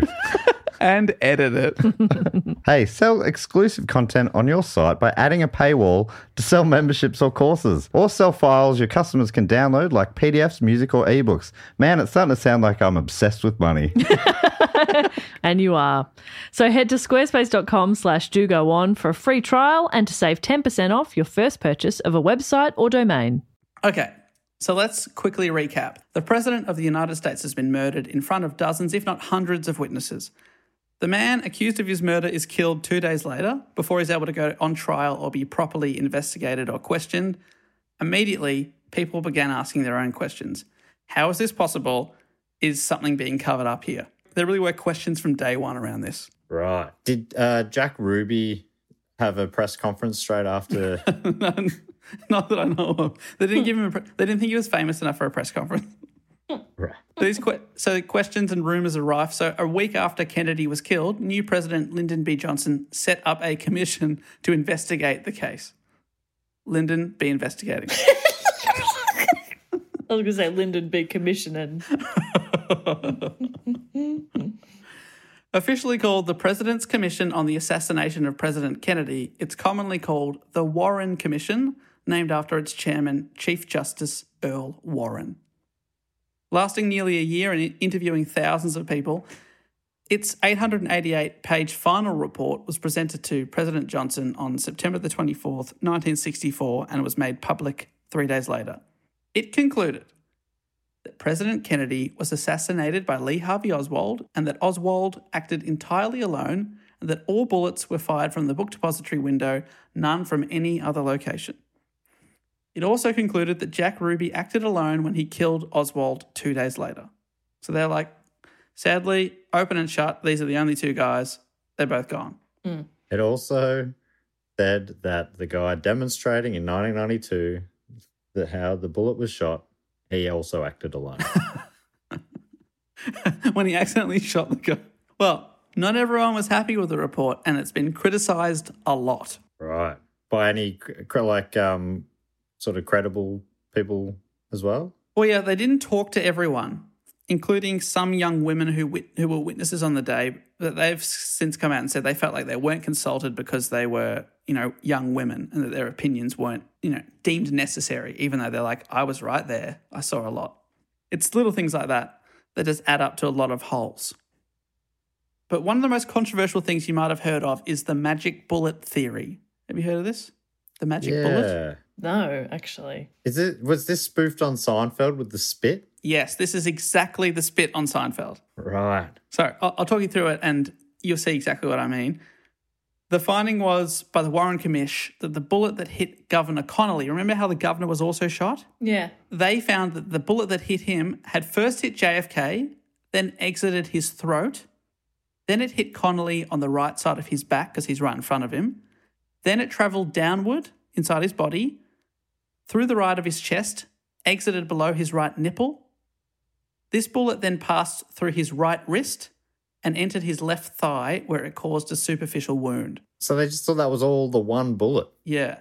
And a lot of people said at the time, well, that's one magic sounding bullet. And that's where Yeah. that phrase comes from. That's one magic sounding loogie, or whatever on Yeah, Seinfeld. yeah. They're parroting Oliver Stone's 90s film JFK, which has a, a big bit about this. Right. People are like, how could it do that? That's totally unbelievable. And while some people see that, uh, simulations and tests have shown that such a thing is possible if the, the bullet bounces off bones and stuff like that. Army people have come out and said, it sounds weird, but I've seen bullets do even weirder shit than that. Right. But some people also like, there's clearly more than one bullet. Like JFK got shot in the throat with one and then a different one hit Connally. They and they've all said there's three or four bullets heard, right? Oh, or f- shots heard. Yeah. So, and the the Warren commissions found that, that there was three bu- three bullets, all fired from the window Right. by Oswald, and and their finding was that the one that hit Governor Connally just came from JFK's throat, and Bounced around. yeah, amazing journey. That's baffling. And whilst no professional coverage of that part of the parade exists, because it was sort of the end of the, the parade, no TV cameras were there, many home movies do. The most famous and only complete video of the assassination is known as the Zapruder film.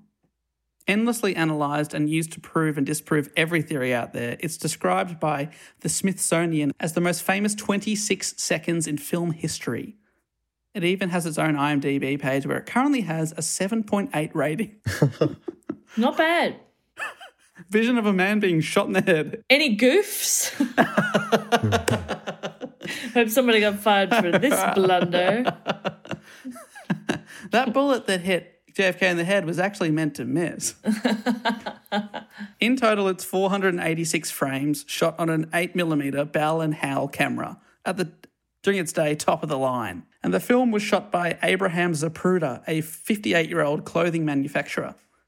He'd originally planned to film the motorcade carrying Kennedy through downtown Dallas on November 22, which is the day, but he decided not to film the event because it had been raining that morning.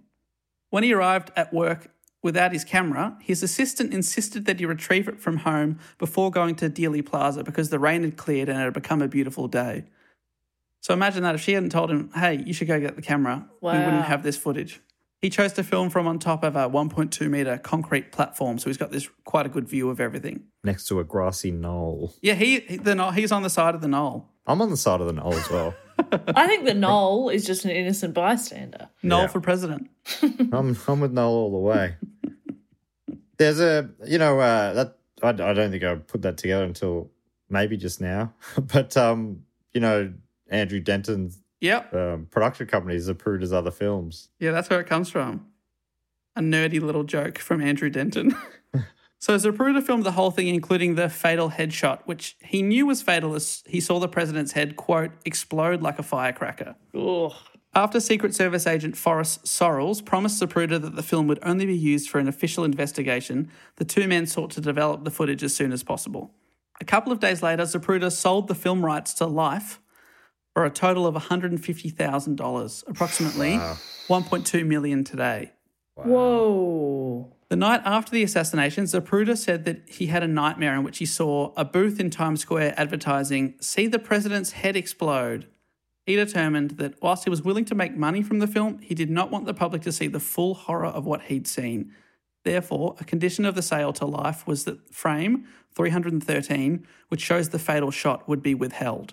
So it skips over the bit where his head sort of explodes. Wow, and now I imagine that probably goes into other conspiracy theories. Maybe the missing frame. kind of disturbingly enough, you can watch the full video with frame 313 on video on YouTube today. Oh. So it has been released. And it is full on, despite the 1960 quality, it's still pretty graphic. Release the Zapruder cut. One frame.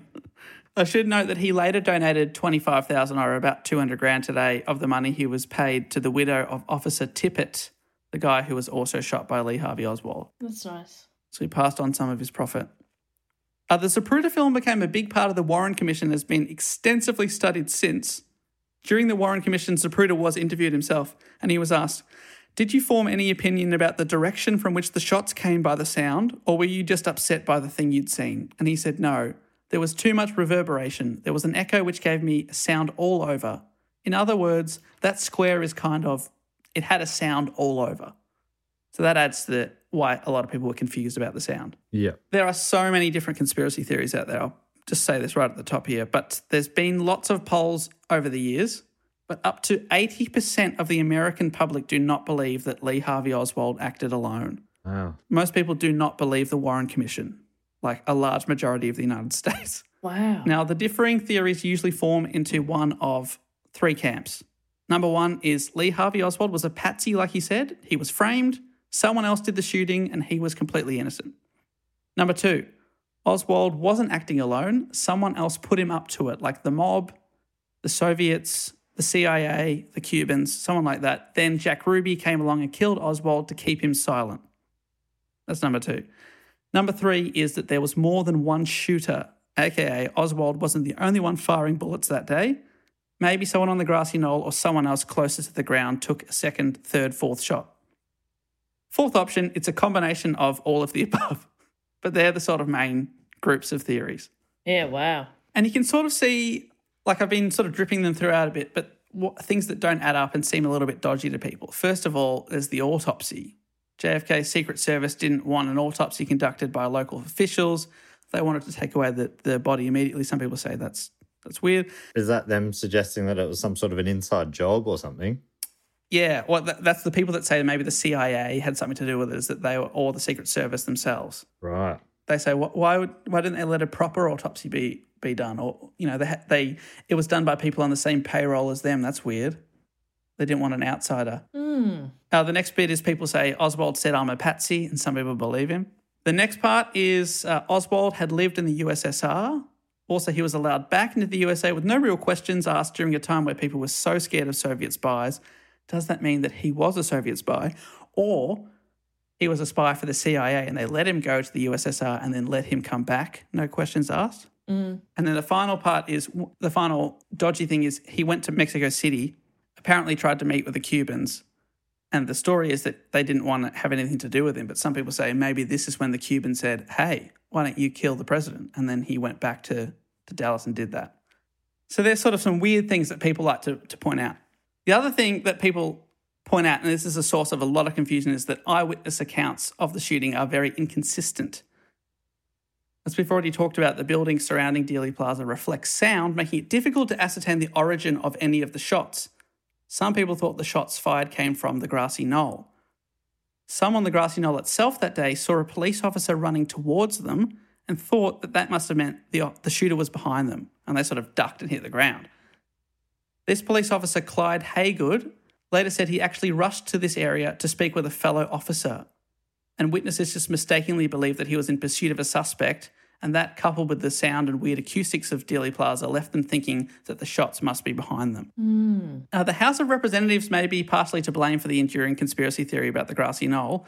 In 1976, the Select Committee on Assassinations, which investigated JFK's killing, concluded that there was, quote, probably a second shooter on the grassy knoll overlooking the site where Kennedy was assassinated. They based this finding on acoustic evidence based on an audio recording made from a Dallas motorcycle policeman's microphone. The basis for this conclusion was that there was a fourth shot heard, which is an extra shot than previously accepted, indicating a second shooter, and they assumed it must have been in the grassy knoll. And this is like an official House of Representatives commission. This is a government funded commission. This acoustic evidence, however, was later debunked. In 1982, yet another committee examined the evidence, and the National Academy of Sciences Committee on Ballistic Acoustics, what a name, founded that reliable acoustic data does not support a conclusion that there was a second gunman. But because they'd already announced that, oh, the House of Representatives thinks there's a second gunman, a lot of people still think that there was. Hmm. Now, some question that Oswald couldn't possibly fire a gun that quickly in succession, and there must have been a second shooter.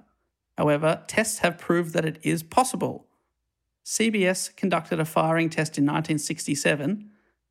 Many of CBS's 11 volunteer marksmen, who, unlike Oswald, had no prior experience with the Carcano rifle, were able to hit the test target twice in under the time allowed. There's also been other tests that prove it's They had no experience with that rifle. Yeah, and, and the sight on top of it. Yeah. I, don't, I think that they were uh, like police officers and military people. That wasn't just like Yeah. someone gave me a gun and said, "Have a go." See if you What do you can fire this a couple of times. Do it within five seconds, you get a hot dog. What if I do it in four seconds? Two hot dogs. Oh. Some conspiracy theorists suggest that the Soviet Union, in the form of the KGB, ever heard of them, or Cuba, Yes. ever heard of it, Yes. contracted Oswald to assassinate the president and that he was acting on their behalf. The Warren Commission, which is the big commission at the start, investigated Oswald's accounts thoroughly and couldn't find any evidence of any unaccounted for money. So they said, well, they ha- no one's been paying him to do anything. But some people speculate maybe they paid in cash or diamonds, which, as we all know, hold their value so well. Another popular theory links Jack Ruby to the mafia, suggesting that the mob was behind the president's death and that they got Jack Ruby in there to take out their patsy. It's true that Robert Kennedy, JFK's brother, the Attorney General, top lawmaker, had pledged to pursue organised crime with relentless tenacity. This theory hinges on either Oswald being a patsy or working for the mob. Hmm. If he was a patsy, Ruby was sent to kill Oswald before he talked to the authorities and spilled the beans. Yeah, but how stuff works, right? So, like this little evidence exists to link Oswald or Ruby to the mafia. But some people point that Oswald had an uncle connected to the mob in New Orleans, but no evidence suggested the two corresponded. Jack Ruby was a nightclub owner who had some shady business practices, but no confirmed mafia connections. And whilst the motive fits nicely with the crime, the evidence doesn't really back this one up very much. Hmm. Yet another theory put Lyndon B. Johnson, the vice president, at the center of the plot to kill Kennedy to clear his own path to the presidency. Yeah, that's what you got to ask. Who's got the most to gain? Exactly. Lyndon B. Plotton. Well, we know from last week's report that the two didn't exactly get along before the presidency, with LBJ thinking that he deserved the presidential presidential nomination that JFK got. Mm. And some have speculated that he was worried he would be dropped as vice president for the next upcoming election. it's a pretty big way of dealing with it, but I guess that's the case no matter what it was. Whoever's done it, it's a pretty big way of dealing with whatever their issue is. Probably could have just had a, had a bloody word to him. Sounds like he Sit was up for a chat. Have a JFK. beer. Talk it out. Yeah, chew the fat. Thing is that Lyndon only understands one language, and that's violence. Lyndon be violent. What's that, Lyndon? Pew pew. Uh huh. Uh huh. Pew pew pew pew. Okay, oh, okay. Okay. Thank you for expressing Well, how it you seems feel. like we got a, a disagreement here, but let's work through it. Pew pew Is that a happy? is that a happy pew? pew. A 2003 poll actually indicated that nearly 20% of Americans suspected Lyndon B. Johnson of being involved in the assassination. Wow. The theory is that maybe he was acting with the CIA because they're known to have conducted covert events with plausible deni- deniability. An example of such is the uh, disastrous Bay of Pigs in the years before the assassination, which was the uh, invasion of Cuba that the CIA had set up with the permission of the presidency. And then they were going to deny all involvement. So they do do black ops kind of shit. After that incident in the Bay of Pigs went south, JFK was pretty critical of the CIA. Is that enough motive? Hmm? Yeah, you think they're that fragile, CIA? Can't take a bit of criticism? Constructive. Yeah. Constructive. Don't be so shit. Don't be so shit. Be better. That was bad. Yeah, Bay of Pigs, you fucked that up. Cooked it, mate. Guys, no good. Another theory is that the reason for a cover up was it was an accident. Huh? This theory from ballistics expert Howard Donahue, who speculated did Oswald get off a third shot? If he did, it could have gone wild, and the sound of it could have been blended with the sound of a shot fired accidentally by a Secret Service man from the following car. His theory Oh. is that whilst Oswald was firing down upon them, Secret Service agent George Hickey in the car behind the president pulled out his Colt AR 15 high velocity rifle to turn, return fire. But when his car suddenly stopped, Agent Hickey lost his balance from on top of the car seat he was standing on and accidentally discharged the weapon, sending a, a .223 caliber round rocketing into Kennedy. The theory is that Oswald still fired the kill shot so Hickey didn't murder the president, but there was a cover up to protect the Secret Service because one that looks really uh, because it looks really really bad. It's really embarrassing for the Secret Service if they've actually if shot si- the president. Yeah. yeah. They did a whoopsie and they shot the president. The Yeah. person they're supposed I- to be protecting. Honestly, I'd call that a bit of a faux pas. Yeah. At most. Hickey's like, "Do you reckon I've still got my job on Monday? Yeah. I do actually have annual leave coming up, so Will I get that still?" do I still get that? There was talk of a bonus. there was talk of a of a Christmas bonus. Can I still have that? Because I kind of already mentally spent it.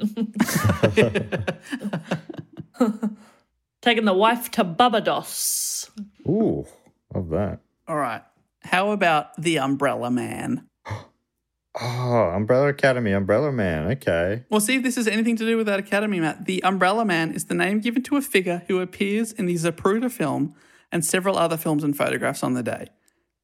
He was the only one seen carrying and opening an umbrella on that sunny, sunny day. Suspicious? That is totally why. That's the whole reason that they would have even done that second season, I guess. The dad of the family is, I think, in that as the Umbrella Man.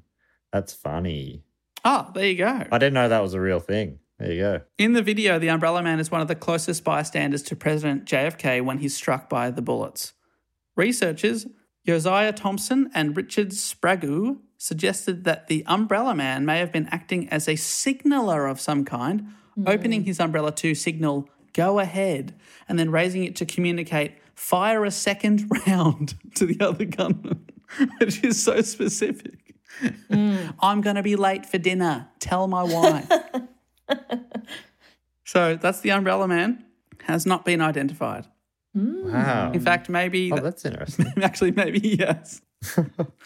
Yeah, because it feels like if he hasn't been identified, you'd be like, oh, that's weird. He- He definitely is keeping himself unknown for a reason. Well, there's been speculation ab- about who he is. We think we know him, but one person we don't know the identity of is this next suspect, the babushka lady. Ooh. What's her deal? Also seen at the assassination, her nickname arose from the headscarf she wore, which was similar to scarves worn by elderly Russian women. Despite having a camera that may have captured key events, she's seen holding it, taking photos or video. Neither she nor the films she's taken have ever been positively identified. Was she silenced? Was she involved? Who is the babushka lady? Did she have increasingly smaller ladies inside of her? How many was she hiding? There's also Badge Man. Not to be confused with Badger Man. Or Vag Man? Okay. Vag man. Yeah, I saw Dave apply for new number plates, Vag Man, but they didn't. Unfortunately, Vic Road said, uh, no, no, no. You're no Vag Man. We don't, you could have them, Yeah, yeah. but Sorry, we do a background check on all of these. you can have uh, V Man because you're a virgin. Imagine they fact checked everything. Sorry, you can't have these. You are not a sick cunt. You can't have them. That's another Sorry, Seinfeld. sorry. Another Seinfeld one, uh, Ass Man number plate. Remember that? The Ass Man. All right, let me tell you about Badge Man. A lady named Mary Moorman took the most famous photo of the assassination. It's a Polaroid just split seconds after Kennedy was hit in the head. This photo was taken opposite the grassy knoll, so it's different angle to the Zapruder film.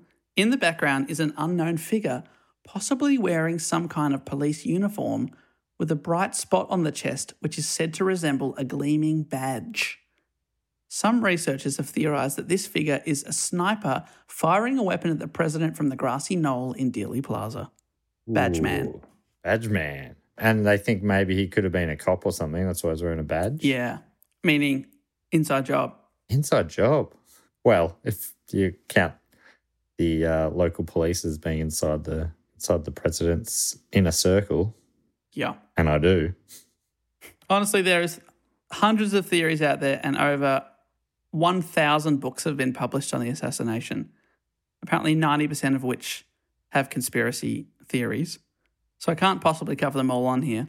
Oh, that sounds like a quitter. but mysteriously, there's also quite a few links between the JFK assassination and the Lincoln assassination covered on previous topic John Wilkes Booth. Really? These were first pointed out in 1964, and apparently it's been doing the rounds ever since. It's it even became a hit song in 1966 by artist Cab Calloway, which is a man reading out these little facts to music. It's one of the most bizarre things I've ever heard, and it charted. I, I seriously have to show you. I'll be posting it on social media during the week. It is. It's amazing. One of the most bizarre things I've ever heard is that we've done a topic on John Wilkes Booth. Do you not That, that remember was that, mine. I don't Nah. know. at all? Uh, If you'd asked if we'd done that, I would have said no. He was an actor. He escaped on a horse. Yeah, re- yeah. Someone had to. Someone was there holding a horse for him. you wait there with this horse. Don't move. Oh, I think I need to start listening to this podcast. Yeah, I reckon. Don't know Ab their Calloway. What's his big song? I remember him from childhood. When when was he around? Uh, the 60s. Did, did your parents have a this song I on feel like record? it was on Sesame Street or something when I was a kid, something like that. Minnie the Moocher Ah, okay. was a big hit. Minnie the Moocher, classic. Minnie the Heidi, Heidi, Moocher. Heidi, hi. Yeah. And he, w- I think he did it on Sesame Street. Cab Calloway sings "Hi-De-Ho Man." There you go. Fun fact. All right, I'm going to read out some of the coincidences between the two assassinations that haven't been debunked because a bunch have, including a couple in the, the Cab Calloway track. But see how impressive you find this. Both were elected to Congress in, in 46, Lincoln in 1846, Kennedy in 1946. Both were elected to the presidency in 1960, Lincoln in 1860, Kennedy in 1960. Both have seven letters in their last name I Lincoln love- I and love Kennedy. this. And Perkins. Uh oh. And Warner Stay down when you're driving, Jess. And Warner You didn't know that off the top of your head? You didn't know? No. Wait, I didn't know. I think I have four, a seven as well. yes, we all do. My brother and I have the exact same number of letters first name, middle name, surname. Surname, obviously. Can you believe that? How diplomatic are my parents? We're, we're We're both 747. 747. Big jet airliner. Yep. Well, that's not the only coincidence between these two men, or is this a conspiracy? Both married in their 30s to women in their 20s. Hmm? That's a stretch. That's a fucking stretch. Both were shot on a Friday. Okay. Once you get on a roll, though, they all that it starts to feel like it's adding up. That's called confirmation bias. Both were shot Yeah. in the head. yep. Hmm? Both were shot in the presence of their wives. Okay. Both were assassinated by Southerners, Lincoln by John Wilkes Booth from Maryland, Harvey Oswald from New Orleans. Both of the president's successors were named Johnson. Lincoln succeeded by Andrew Johnson, Kennedy by Lyndon B. Johnson. So are we thinking this is like a glitch in the Matrix? Yeah. Where they've accidentally repeated. Just Control C, Control V. Mm. yeah. Both successors were born in 08. Andrew Johnson, 1808, Lyndon Johnson, 1908. I mean, yeah, these are pretty. There's some pretty good wild connections here. Yeah. Both assassins, John Wilkes Booth and Lee Harvey Oswald, are known by th- three names. Yeah. That's pretty common, though, right? Especially back then. Each assassin's full name is composed of 15 letters. Finally, Lincoln was shot at Ford's Theatre and Kennedy was shot in a Ford car, a Lincoln hell. limousine. Oh, oh my God. yes. Love that. That's great. I hate that. That one gets me over the edge. Oh, yeah. it was an inside job. Honestly. If only the theater was called Kennedy Ford Theater, then I'd be like, whoa, Yeah. Illuminati confirmed. But I think we're just shy of that, maybe. Illuminati suspected. yeah. Speaking of the car, the, the Lincoln, this blew my mind. The presidential limousine that JFK died in was stripped and rebuilt and then used by the next three presidents. Ah. This time they put on a solid top that couldn't be taken off. I don't know that I'd want that. No, I just would have thought that they'd just get a new car. Yeah. Is there a budget issue or something? Yeah, yeah, must have been. Must have been budgetary. Can't afford a new car. Another thing that I found really surprising, uh, but also, I suppose, not surprising because someone's got to, but also dying on the same day as JFK and being massively overshadowed was writer Aldous Huxley, author of Brave New World, and also writer C.S. Lewis, author of The Chronicles of Narnia. Talk about being overshadowed.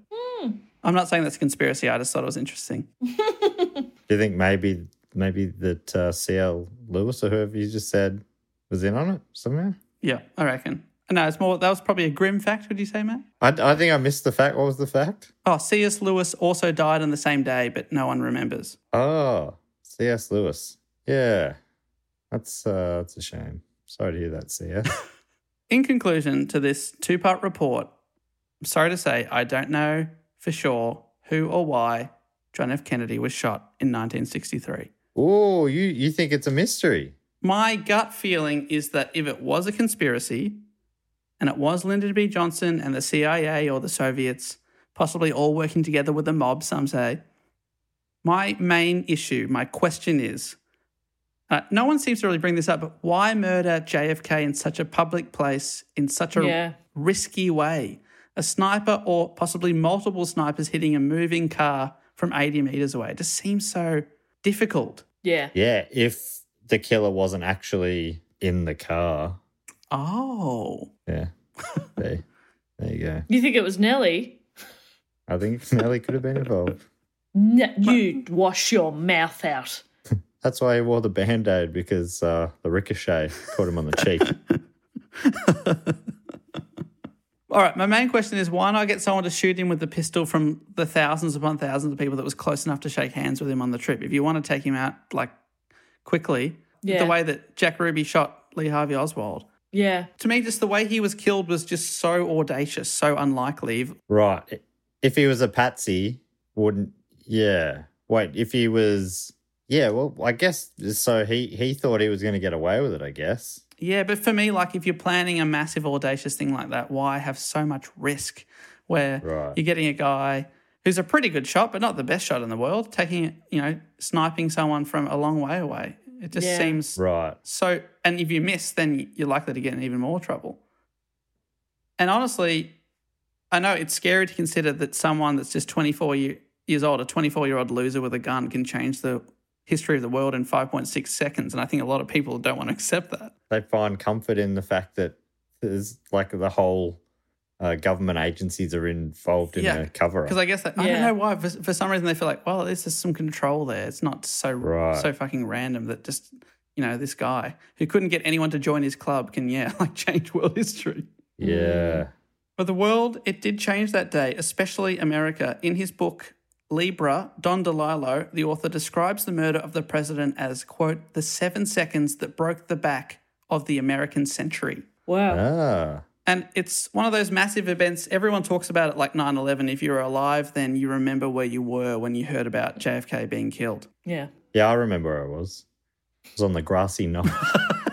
Did you tell anyone Beautiful about it? views. Great view. Yeah. Yeah, but anyway, not much to tell. You're facing the wrong way. So what when they say it broke the back of the American century, they think because I mean America's been going pretty well since then, still hasn't it? Or is it not as well? Well, it's more, I think, like, you know, the, the American dream, the ideal, all that sort of stuff. Like, it's just all a bit. Mm. Gotcha. So, John Fitzgerald Kennedy was just 46 years old when he died. During a state funeral, 250,000 people lined up for as long as 10 hours in near freezing temperatures to pay their respects. Over the next three years, an estimated 16 million people visited his grave and the eternal flame that accompanied it. The site of which was designed by John Carl Warnecke. Whoa. His name is spelled slightly different to mine, but still, I thought that that was something. Is he in the cougar camp or Yeah. the killer camp? He's a kook. He's a kook. Now, in conclusion, we could literally do an entire podcast show about the Kennedys. So much has happened to that family. Um, the JFK assassination is only one part of the so called Kennedy curse that has afflicted them. So, for my next Patreon bonus episode next month, I'm going to cover the rest of the curse. So, I'm not quite done with the Kennedys yet. Oh, interesting. Oh, cool. So yeah, the Kennedy curse. I've heard of a few things. There's a plane crash and Well, I mean, we've already covered a couple of things. We've uh, K- Kennedy died in a plane crash. Uh, so did Jack's older brother, Joe Jr. Oh, right. blew up in a plane. Yeah. The horrible stuff that happened to Rosemary and then uh, JFK. But uh, there is more, and I will cover that uh, in the I think the first week of November. If you want to subscribe to our Patreon, I will cover the rest of the story. Oh, great work, Dave. Um, yeah, just it's interesting to hear that story. That you know, I love those those ones where you you know bits and pieces of it, and just to put it all together, very interesting. Um, but yeah, obviously incredibly sad. Very sad. Uh, but if anyone has any theories, tweet us, email us, all that sort of stuff. I'd love to hear what you think. Did you come across any theories that were just like kind of way out there? You know, like we have in previous episodes, like the Golden Woman or the Mole People or anything like that. It's mostly stuff like the babushka lady. Who was that lady? We don't know who she is, so she must have been in on it when it's probably like someone's grandma that just was What there was the that scarf day. covering? Was it her golden Yeah. features? Yeah. There's like a bunch of people that aren't named, like the Red Woman is another Oh, a lady yeah, who's just standing there wearing a red jacket. You know, of Adds to a lot, a lot to the intrigue. Yeah. The Umbrella Man and all that sort of stuff. Yeah, so there, there's some of the more. Someone's, uh, some people have suggested that maybe Woody Harrelson's dad was involved. Oh yeah, because he was he was convicted murderer, wasn't he? Yeah, stuff like that. It's just, yeah, there's so many little theories. I'd love to hear yeah, if people have a favorite or one that they think is the actual one because I'm still totally on the fence about it. I was just saying my main my main concern is it was just, it's just so audacious. But maybe, you know, it's just so crazy it might work. And it did. So, who knows? Woody Harrelson's father was charged with the murder of Judge John Wood uh, when he was after he was assassinated outside his San Antonio, Texas home in 1979. I, I said convicted. I'm not sure he was convicted, but he he died in jail, at the age of 69. Nice. Little aside there. Uh, so that brings us to everyone's favorite section of the show where we get to thank a bunch of our great supporters. Uh, the first thing we like to do, oh, you, well, I should say, if you want to support us, go to dogoonpod.com or patreon.com slash dogoonpod. Sign up. There's a bunch of different levels with all sorts of different uh, rewards, bonus episodes like Dave was talking about. If you want to hear that extra JFK or the Kennedy Curse episode, that'll be coming out soon. But there's already more than 120 episodes there once you sign up uh, at a certain level. But the first thing we like to do is the fact quote or question section, which has a little jingle. I think it goes something like this. Fact, quote, or question. He always remembers the ding. Now, uh, the way to get involved with this is you sign up on the Sydney Scheinberg level or above, and you get to give us a fact, a quote, or a question. You also get all sorts of other great rewards. Um, and once you've given us a, once you've signed up to that level, you get to give us a fact, a quote, or a question. Then I read them out. I don't read them until I read them. So as I read them now, I'm reading them for the first time. That's my pre excuse in case I um, fumble. Uh, so you also get to give yourself a title. So the first one up this week comes from Paul Meller, who's given himself the title of honorary member of the cult of Bill Bryson. Bracket. I own and have read some books. Funnily enough, Paul, I'm listening to a new Bill Bryson book, not a new one, but another Bill Bryson book at the moment. Uh, Walk in the Woods, where he walked the what was it? he says it so much. It's the AT, the something trail. Appalachian? Is that a kind of the Appalachian Trail? Mm-hmm. In I think in sort of It's Dolly Parton's Eastern territory. America. Ah, cool. Paul, I wonder if you've read that one. But Paul's offered us a quote this week, and this is Paul's quote. The lowest ebb is the turn of the tide. And that's from Henry Wadsworth Longfellow. Geez, I wonder if which kind of three worded name he is. That's a Coog. That's definitely a coup. That's a Kirk. Uh, that's from his poem Loss and Gain. Feels very apt for me most weekends following Oldham Athletic. Uh, Real OVA, OVO, Real, Real OVA. I think it's the soccer team name. Real Oviedo. That's not going to be right. And now the Saints. Thanks so much for getting on board with the Saints, Paul. he's watching from England, and he's he's often got really constructive tweets after a after a tough loss. And um, Is it mostly confused? no, he's. I think he he sounds like he fully gets it. Uh, he says he loves an underdog, though. Life must be boring if your team wins every week. uh, very good. Thanks, Paul. Yeah, I like that. The lowest ebb is the turn of the tide. You familiar with his work, Dave? Henry Wadsworth Longfellow? No, I don't know.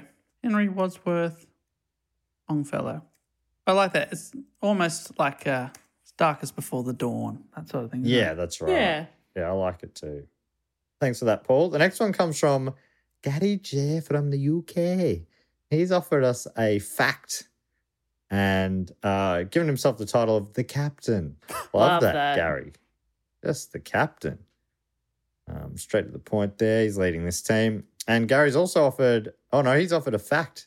Gary's fact is, well, actually, there's it's a bit of a brag, really. Oh, love a brag. Yes, bring on a This brag. Saturday, we had our last game of the cricket season. I needed 13 runs to finish the season with a 50 average. I managed a mag- magnificent seven. A little clash reference there, is it, Dave? That is a clash song, yes. And ended up with a 49 average. So I did a bit of a Don. the ultimate tribute. Don Bradman finished just short of his 100 average. Uh, but that's not the brag. We got battered in the game and lost by over 200 runs. That's still not the brag. The brag is we won the league, the first league win for the club ever. And I was captain, which makes me chuffed. Oh, great work. So you lost by 200 but won the league. Awesome. Yeah, must just yeah, it must have been up by so much that it didn't matter. Lost the Oh, battle, won the congratulations. war. Congratulations. And a 49 average for the season is a great season of cricket. yeah. Congratulations, Gaddy J, especially for the champion. First ever for the club, too. Paul Mellor, we should take a little bit of solace in that. It is possible.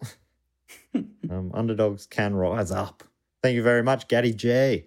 Next one comes from Tessa Chilcott, whose title is Miss Chilcott. Simple, classy, self important, and cry laughing emoji. Um, Tessa has a question, which is What is your favorite thing about doing this podcast? The friendship. Yeah, it's got to be the friendship. I was going to say, if anybody says anything other than the friendship, you're out of the friendship. I think number one, friendship. Friendship. Uh, Number two, Instagram followers.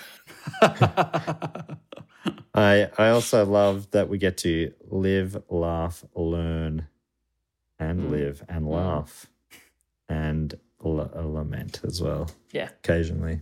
Yeah. It's important to lament. It's great. To, I just love catching up with Dave and Jess every week. In lockdowns, it's been real godsend, I'd say, to have this in the week. Giving a bit of purpose. does stress me out sometimes when I'm um, getting the reports prepared, and the clock is ticking. Oh. But I, I, I generally uh, enjoy uh, researching as well, all these different kinds of topics. Wish I could also retain some more yes, of the that, information. that would be my one wish too, to just remember more. You retain everything. No, like some of the John Wilkes Booth stuff. Like I remember the dot points, but I'd love to know. Can't- you like- remember that we did that topic. I remember the horse. I would have put money on the fact that we hadn't done that. Wow. Yeah, right. And that's one I remember. I mean, normally I remember my own ones. Jess, you're qu- n- another level from me where you'll sometimes forget even ones you've yeah, big time. researched yourself. Big time. I'm dumb. I don't think I don't know if that's all connected. I think uh, memory is a. I mean, it's all you know, whatever. I think It's all whatever. memory makes you smart or not. Thank you very much for that question, Tessa. Anything else, Jess? It's mainly the friendship and the Instagram followers for you. Yeah. And that sometimes uh, when we can record in person, we go out for lunch. Oh, Oh, that's nice. Like That's going out for lunch. Sometimes we have burritos. Yeah. Nachos, toasties, get a Stop coffee. Mm, Oh. I'm hungry. Yeah, I'm getting hungry.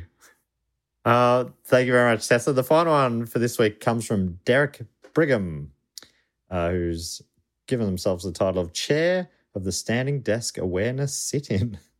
And Derek has asked the question If you had to choose between being uncomfortably hot or uncomfortably cold, which would you pick? oh. In this situation, you can't just get a blanket or change into shorts. You're stuck feeling either too hot or too cold. I think I've got a, a pretty easy answer for this one, I think. What's that? I'd definitely take too hot over too yeah, cold. I take too hot, but I'm still not happy about it. If I get too No. hot or too cold, I am a toddler. I just, I have a meltdown. I can't process feelings. I can't speak. I'll just throw a tantrum. Is that for hot and cold or just hot? Yeah, both. I'd have a meltdown in the cold. I'll find a way. what about you, Dave? You'll say cold just to be different. Oh, I think I'll say co- no. It's not even just to be different. I think that I hate Alright. being really, really hot so much. I think I would take cold. I think if I, if you could do something about it, I'd take cold because I love rugging up. Yeah, because then I, and then you could just move to a better climate than Melbourne. But like, what? It, you can't do anything about it. Either way, it sounds like a painful life. I hate rugging up. Yeah, right. Makes me feel too claustrophobic. Something like an hoodie, personal nightmare for me. Too heavy, Yeah, okay. too warm. I can't get out of it. I don't like hoodies that are too tight around the neck. I'm like, get out of there. I need some space. Let me breathe. That's not a, you can rug up in loose fitting stuff though. Yeah, no, Just I just don't like it it. up. No, so I hate that. Hate layers. Too many. You just want perfect temperature. I mean, I think Melbourne sort of hits a you don't need to do too much for most of the year, right? It does get really hot for a while and pretty cold. For, all right, no, you're right. But I mean, at the there's like a there's long shoulder seasons. Yeah, there's like six days a year when it's great. Those are beautiful six days. We're in a real nice period at the moment, I reckon. Autumn and spring generally. Oh, maybe I'm just having a short memory, but I think autumn and spring normally are, are pretty nice, intermediate sort of things. Hmm. It's not quite summer in my mind. It's not quite winter cold. It's not quite summer hot. And I think you know, I think that's autumn. That's spring to me. Somewhere so in between winter and summer. That's so interesting. That's just something that I've noticed. I would love you to talk more about this. Um, thanks. That's a good question, Derek. Thank you, Derek, Tessa, Gary, and Paul. I thought the question was going to be: Would you rather be uncomfortably hot or hotly uncomfortable? and it was going to be about how attractive you are. Like, is it you're so hot that people like can't stand it, and it's actually a hindrance to you enjoying your life, mm. or you're so hot you're uncomfortable, like as in temperature. Yeah, I would still take being freakishly beautiful. freakishly hot. I you would can't take walk into that. a room. yeah. Oh no. Oh, people don't take me seriously because I'm so gorgeous. Shut up. Yeah, fair enough. Fair, fair call. I'll stop bang. I'll stop banging on about it. Um, I did. I didn't even give the step stipulation Derek uh, wrote here. Uh, in this situation, you, or did I? You Yeah. can't just get a blanket or change it into shorts. Yeah. Did I say that? You Yeah. can't just put a paper bag over your head and stop people seeing your beautiful, beautiful face. It's funny that I just mentioned about memory. I couldn't even remember from two minutes earlier. Um, another thing we like to do is thank a bunch of our uh, supporters, and normally Jess comes up with a bit of a game here to do with this. What do you think? Like assassination weapon or what? What's the the fun vibe? The only thing I could think of is um, for each of them, we give them something that Lyndon be doing. that is so great. good. That is That's all I so good. think of. Honestly, I love it. Maybe we just give them all the middle initial B, Yeah, and then it's whatever they're doing. fantastic. Okay, um, well, first up, if I could, I'd love to thank from Portland, Oregon, in the United States, Ray Bradley. Ooh, they they've got the initial B here. Ray B. Foxtrotting. Ooh, yeah. Raby Foxtrot. Carve it up. rabies isn't isn't the ideal one, Ray B. but um, yeah, raby foxtrot, fantastic. Thank you so much, Ray, for your support. I'd also love to thank from North York in Ontario, Canada. It's Canadian Allison. We can just take Allison, yeah, Canadian Allison be American, funnily enough. Yeah, it's an ironic nickname. well, no, maybe maybe Canadian Allison has just taken America back for the whole of the con- you know the North and South continents. Why does the US get to be called Americans? yeah. Canada's in America too. Yeah. So Canadian Allison's just making a stand, I think. And a beautiful stand at that. Thank you so much, Canadian Allison. And finally, from me, I'd love to thank from Hurlstone Park in New South Wales in Australia, Carl Setter. Ooh, Carl be squeezing the, The juice. juice. Don't be wheezing the juice. I saw a TikTok of Pauly Shore, current day Pauly Shore, and somebody had, had commented asking him to say that line. so, so he did it. And I was like, it's still funny. Uh, Dave, would you like to thank some people? Yes, I'd love to thank now from uh, Norway, which is pretty awesome. From, I'm going to say this wrong, Sketten, uh, Christian Nordheim. Christian B. Christian B. Flying. Oh, Flying. Like physically flying through the sky. Up, up, and away sort of thing. Super, Wow. Super powered. That'd be nice. I'd love to give that a go. on your Christian. Keep flying high over Norway. Beautiful. See the Northern Lights. Awesome. Uh, from Virginia now, Arlington, Virginia, in the United States, it's Jason M. But he's not Jason M. It's Jason B. And be hustling. Oh, always hustling, Jason. I feel Yeah. you, man. He's got a little uh, fold out table that he takes with him and he puts it down on the street and he performs card tricks and close up magic. Oh, Jason Statham style. Yes. Too late, too late will be to cry when the man with the bargain passed you by. Love that you had that that you had that in your brain. Excellent. That's real well, good. like I said, my memory, it definitely holds on to the important things. yeah, it's good. Jason, come by a card table. And finally, from me, I'd like to thank from Plymouth in Great Britain, it's Rory Roberts. Rory. Rory B. Flossin. Flossin, the Great dance dental move hygiene. and the dental hygiene. Yes, Both.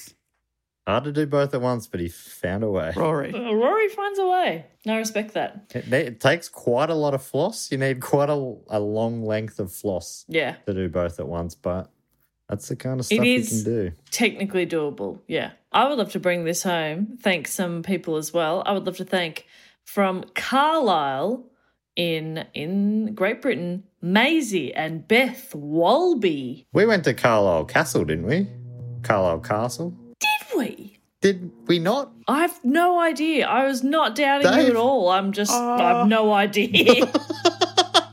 we can't remember who went to a castle. don't- Aren't they the ones who followed us on Twitter and we yeah, is that them? and we went to visit them or something? Am I making up part of that or all of it? I don't think that we did go there. Okay, thank you. Where did we go? Stirling Castle. Oh, Stir- yeah, so we definitely went to Stirling, Stirling Castle. Castle. That's what I'm confusing with. Sorry. But let me just say that Carlisle Castle does exist. There's so many Okay, castles in there England and in Scotland Yeah. that it exists. Have a stab. There's probably a castle. It's in Cumbria near the ruins of Hadrian's Wall. There you go, 900 years old. What are Maisie and Beth up to? uh, Maisie and Beth be cozy. Cozen. Cousin. Cozy. Cozen. I'm picturing by the fire, Hmm. rubbing the hands, putting them up. got, got Maybe little they hot got a chockies. hot chockies. The marshmallow. Maybe marshmallow. what are those? What are those marshmallow biscuit things that they do? Schnapps. Schmores. S'mores. That's a S'mores? That's a schmore. Ring a ding a ding. That's nice. But they're in Great Britain, but they possibly won't. I mean, I've learned a bit about American culture, so I know a thing or two about a Yeah. or whatever, but uh, maybe they won't know about those over in Carlisle. Well, they do now. Spreading the good word.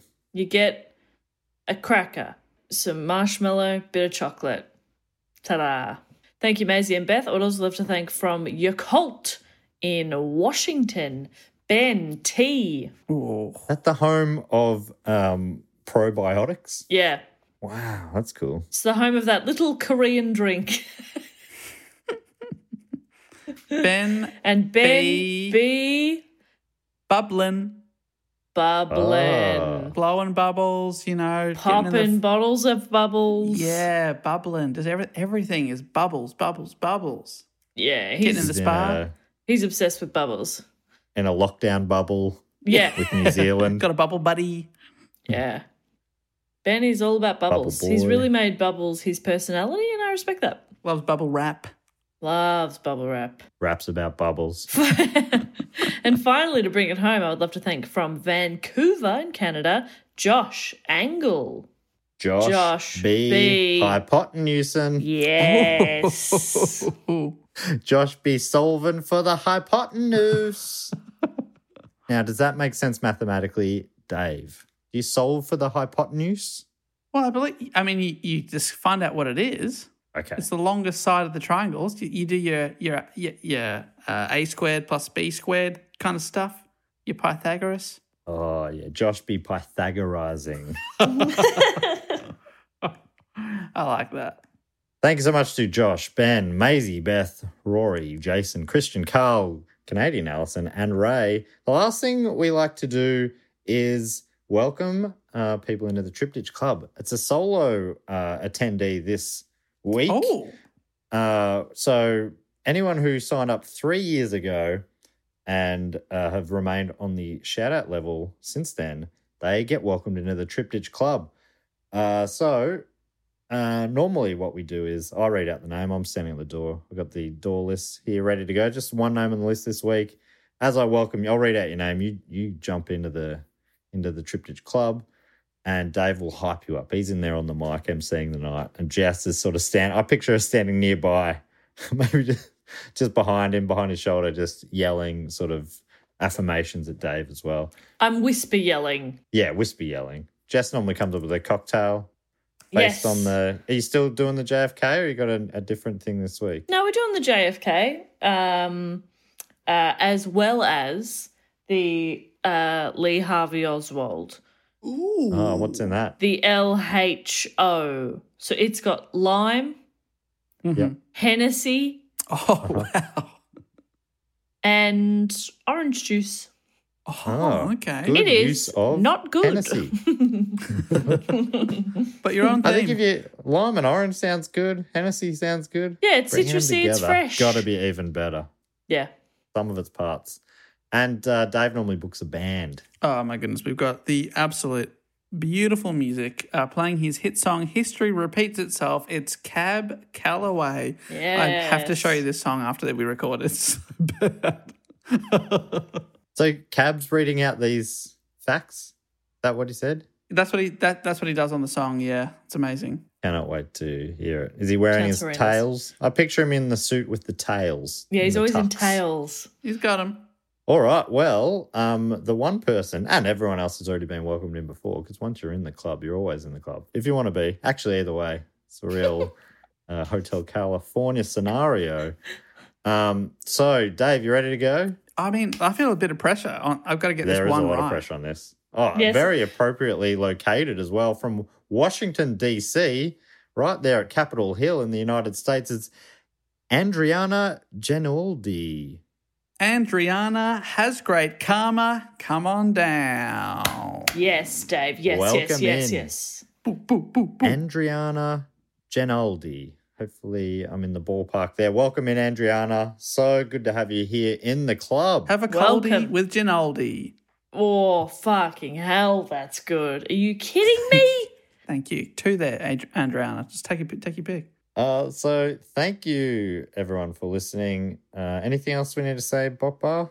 I don't think so. Um, as per usual, you can uh, get in touch with us or suggest a topic um, or check out all the topics we've previously done, like John Wilkes Booth, which we all remember, over at dogoonpod.com. You can email us at dogoonpod at gmail.com, dogoonpod on all the socials. Um, and, you know, just another little tip of the hat to you, Dave. A mammoth report, two mammoth reports that you've done there. Um, I hope you sleep very well tonight. Thank you. I will. I literally did not move from the couch for eight hours today just typing this. My back is ruined for you people.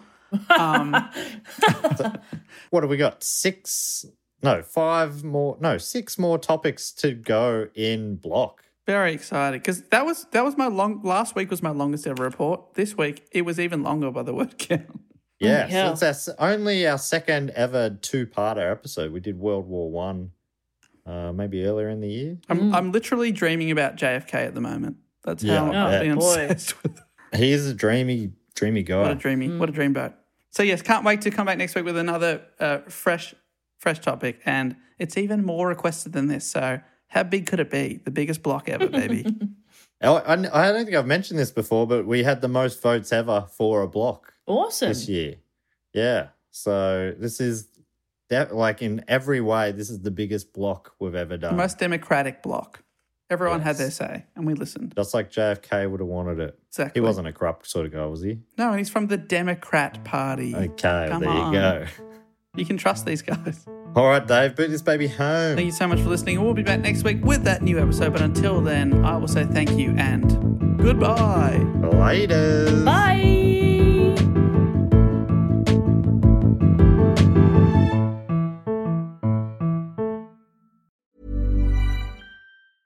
Even when we're on a budget, we still deserve nice things. Quince is a place to scoop up stunning high-end goods for 50 to 80% less than similar brands. They have buttery soft cashmere sweaters starting at $50, luxurious Italian leather bags, and so much more. Plus, Quince only works with factories that use safe, ethical, and responsible manufacturing. Get the high-end goods you'll love without the high price tag with Quince. Go to quince.com slash style for free shipping and 365-day returns. When you make decisions for your company, you look for the no brainers. And if you have a lot of mailing to do, stamps.com is the ultimate no brainer. It streamlines your processes to make your business more efficient, which makes you less busy. Mail checks, invoices, legal documents, and everything you need to keep your business running with stamps.com. Seamlessly connect with every major marketplace and shopping cart. Schedule package pickups and see your cheapest and fastest shipping options from different carriers. With rates up to 89% off USPS and UPS rates. And with the Stamps.com mobile app, you can take care of mailing and shipping wherever you are. Make the same no brainer decision as over 1 million other businesses with Stamps.com. Sign up with Code PROGRAM for a four week trial, plus free postage and a free digital scale. No long term commitments or contracts. That's Stamps.com. Code PROGRAM.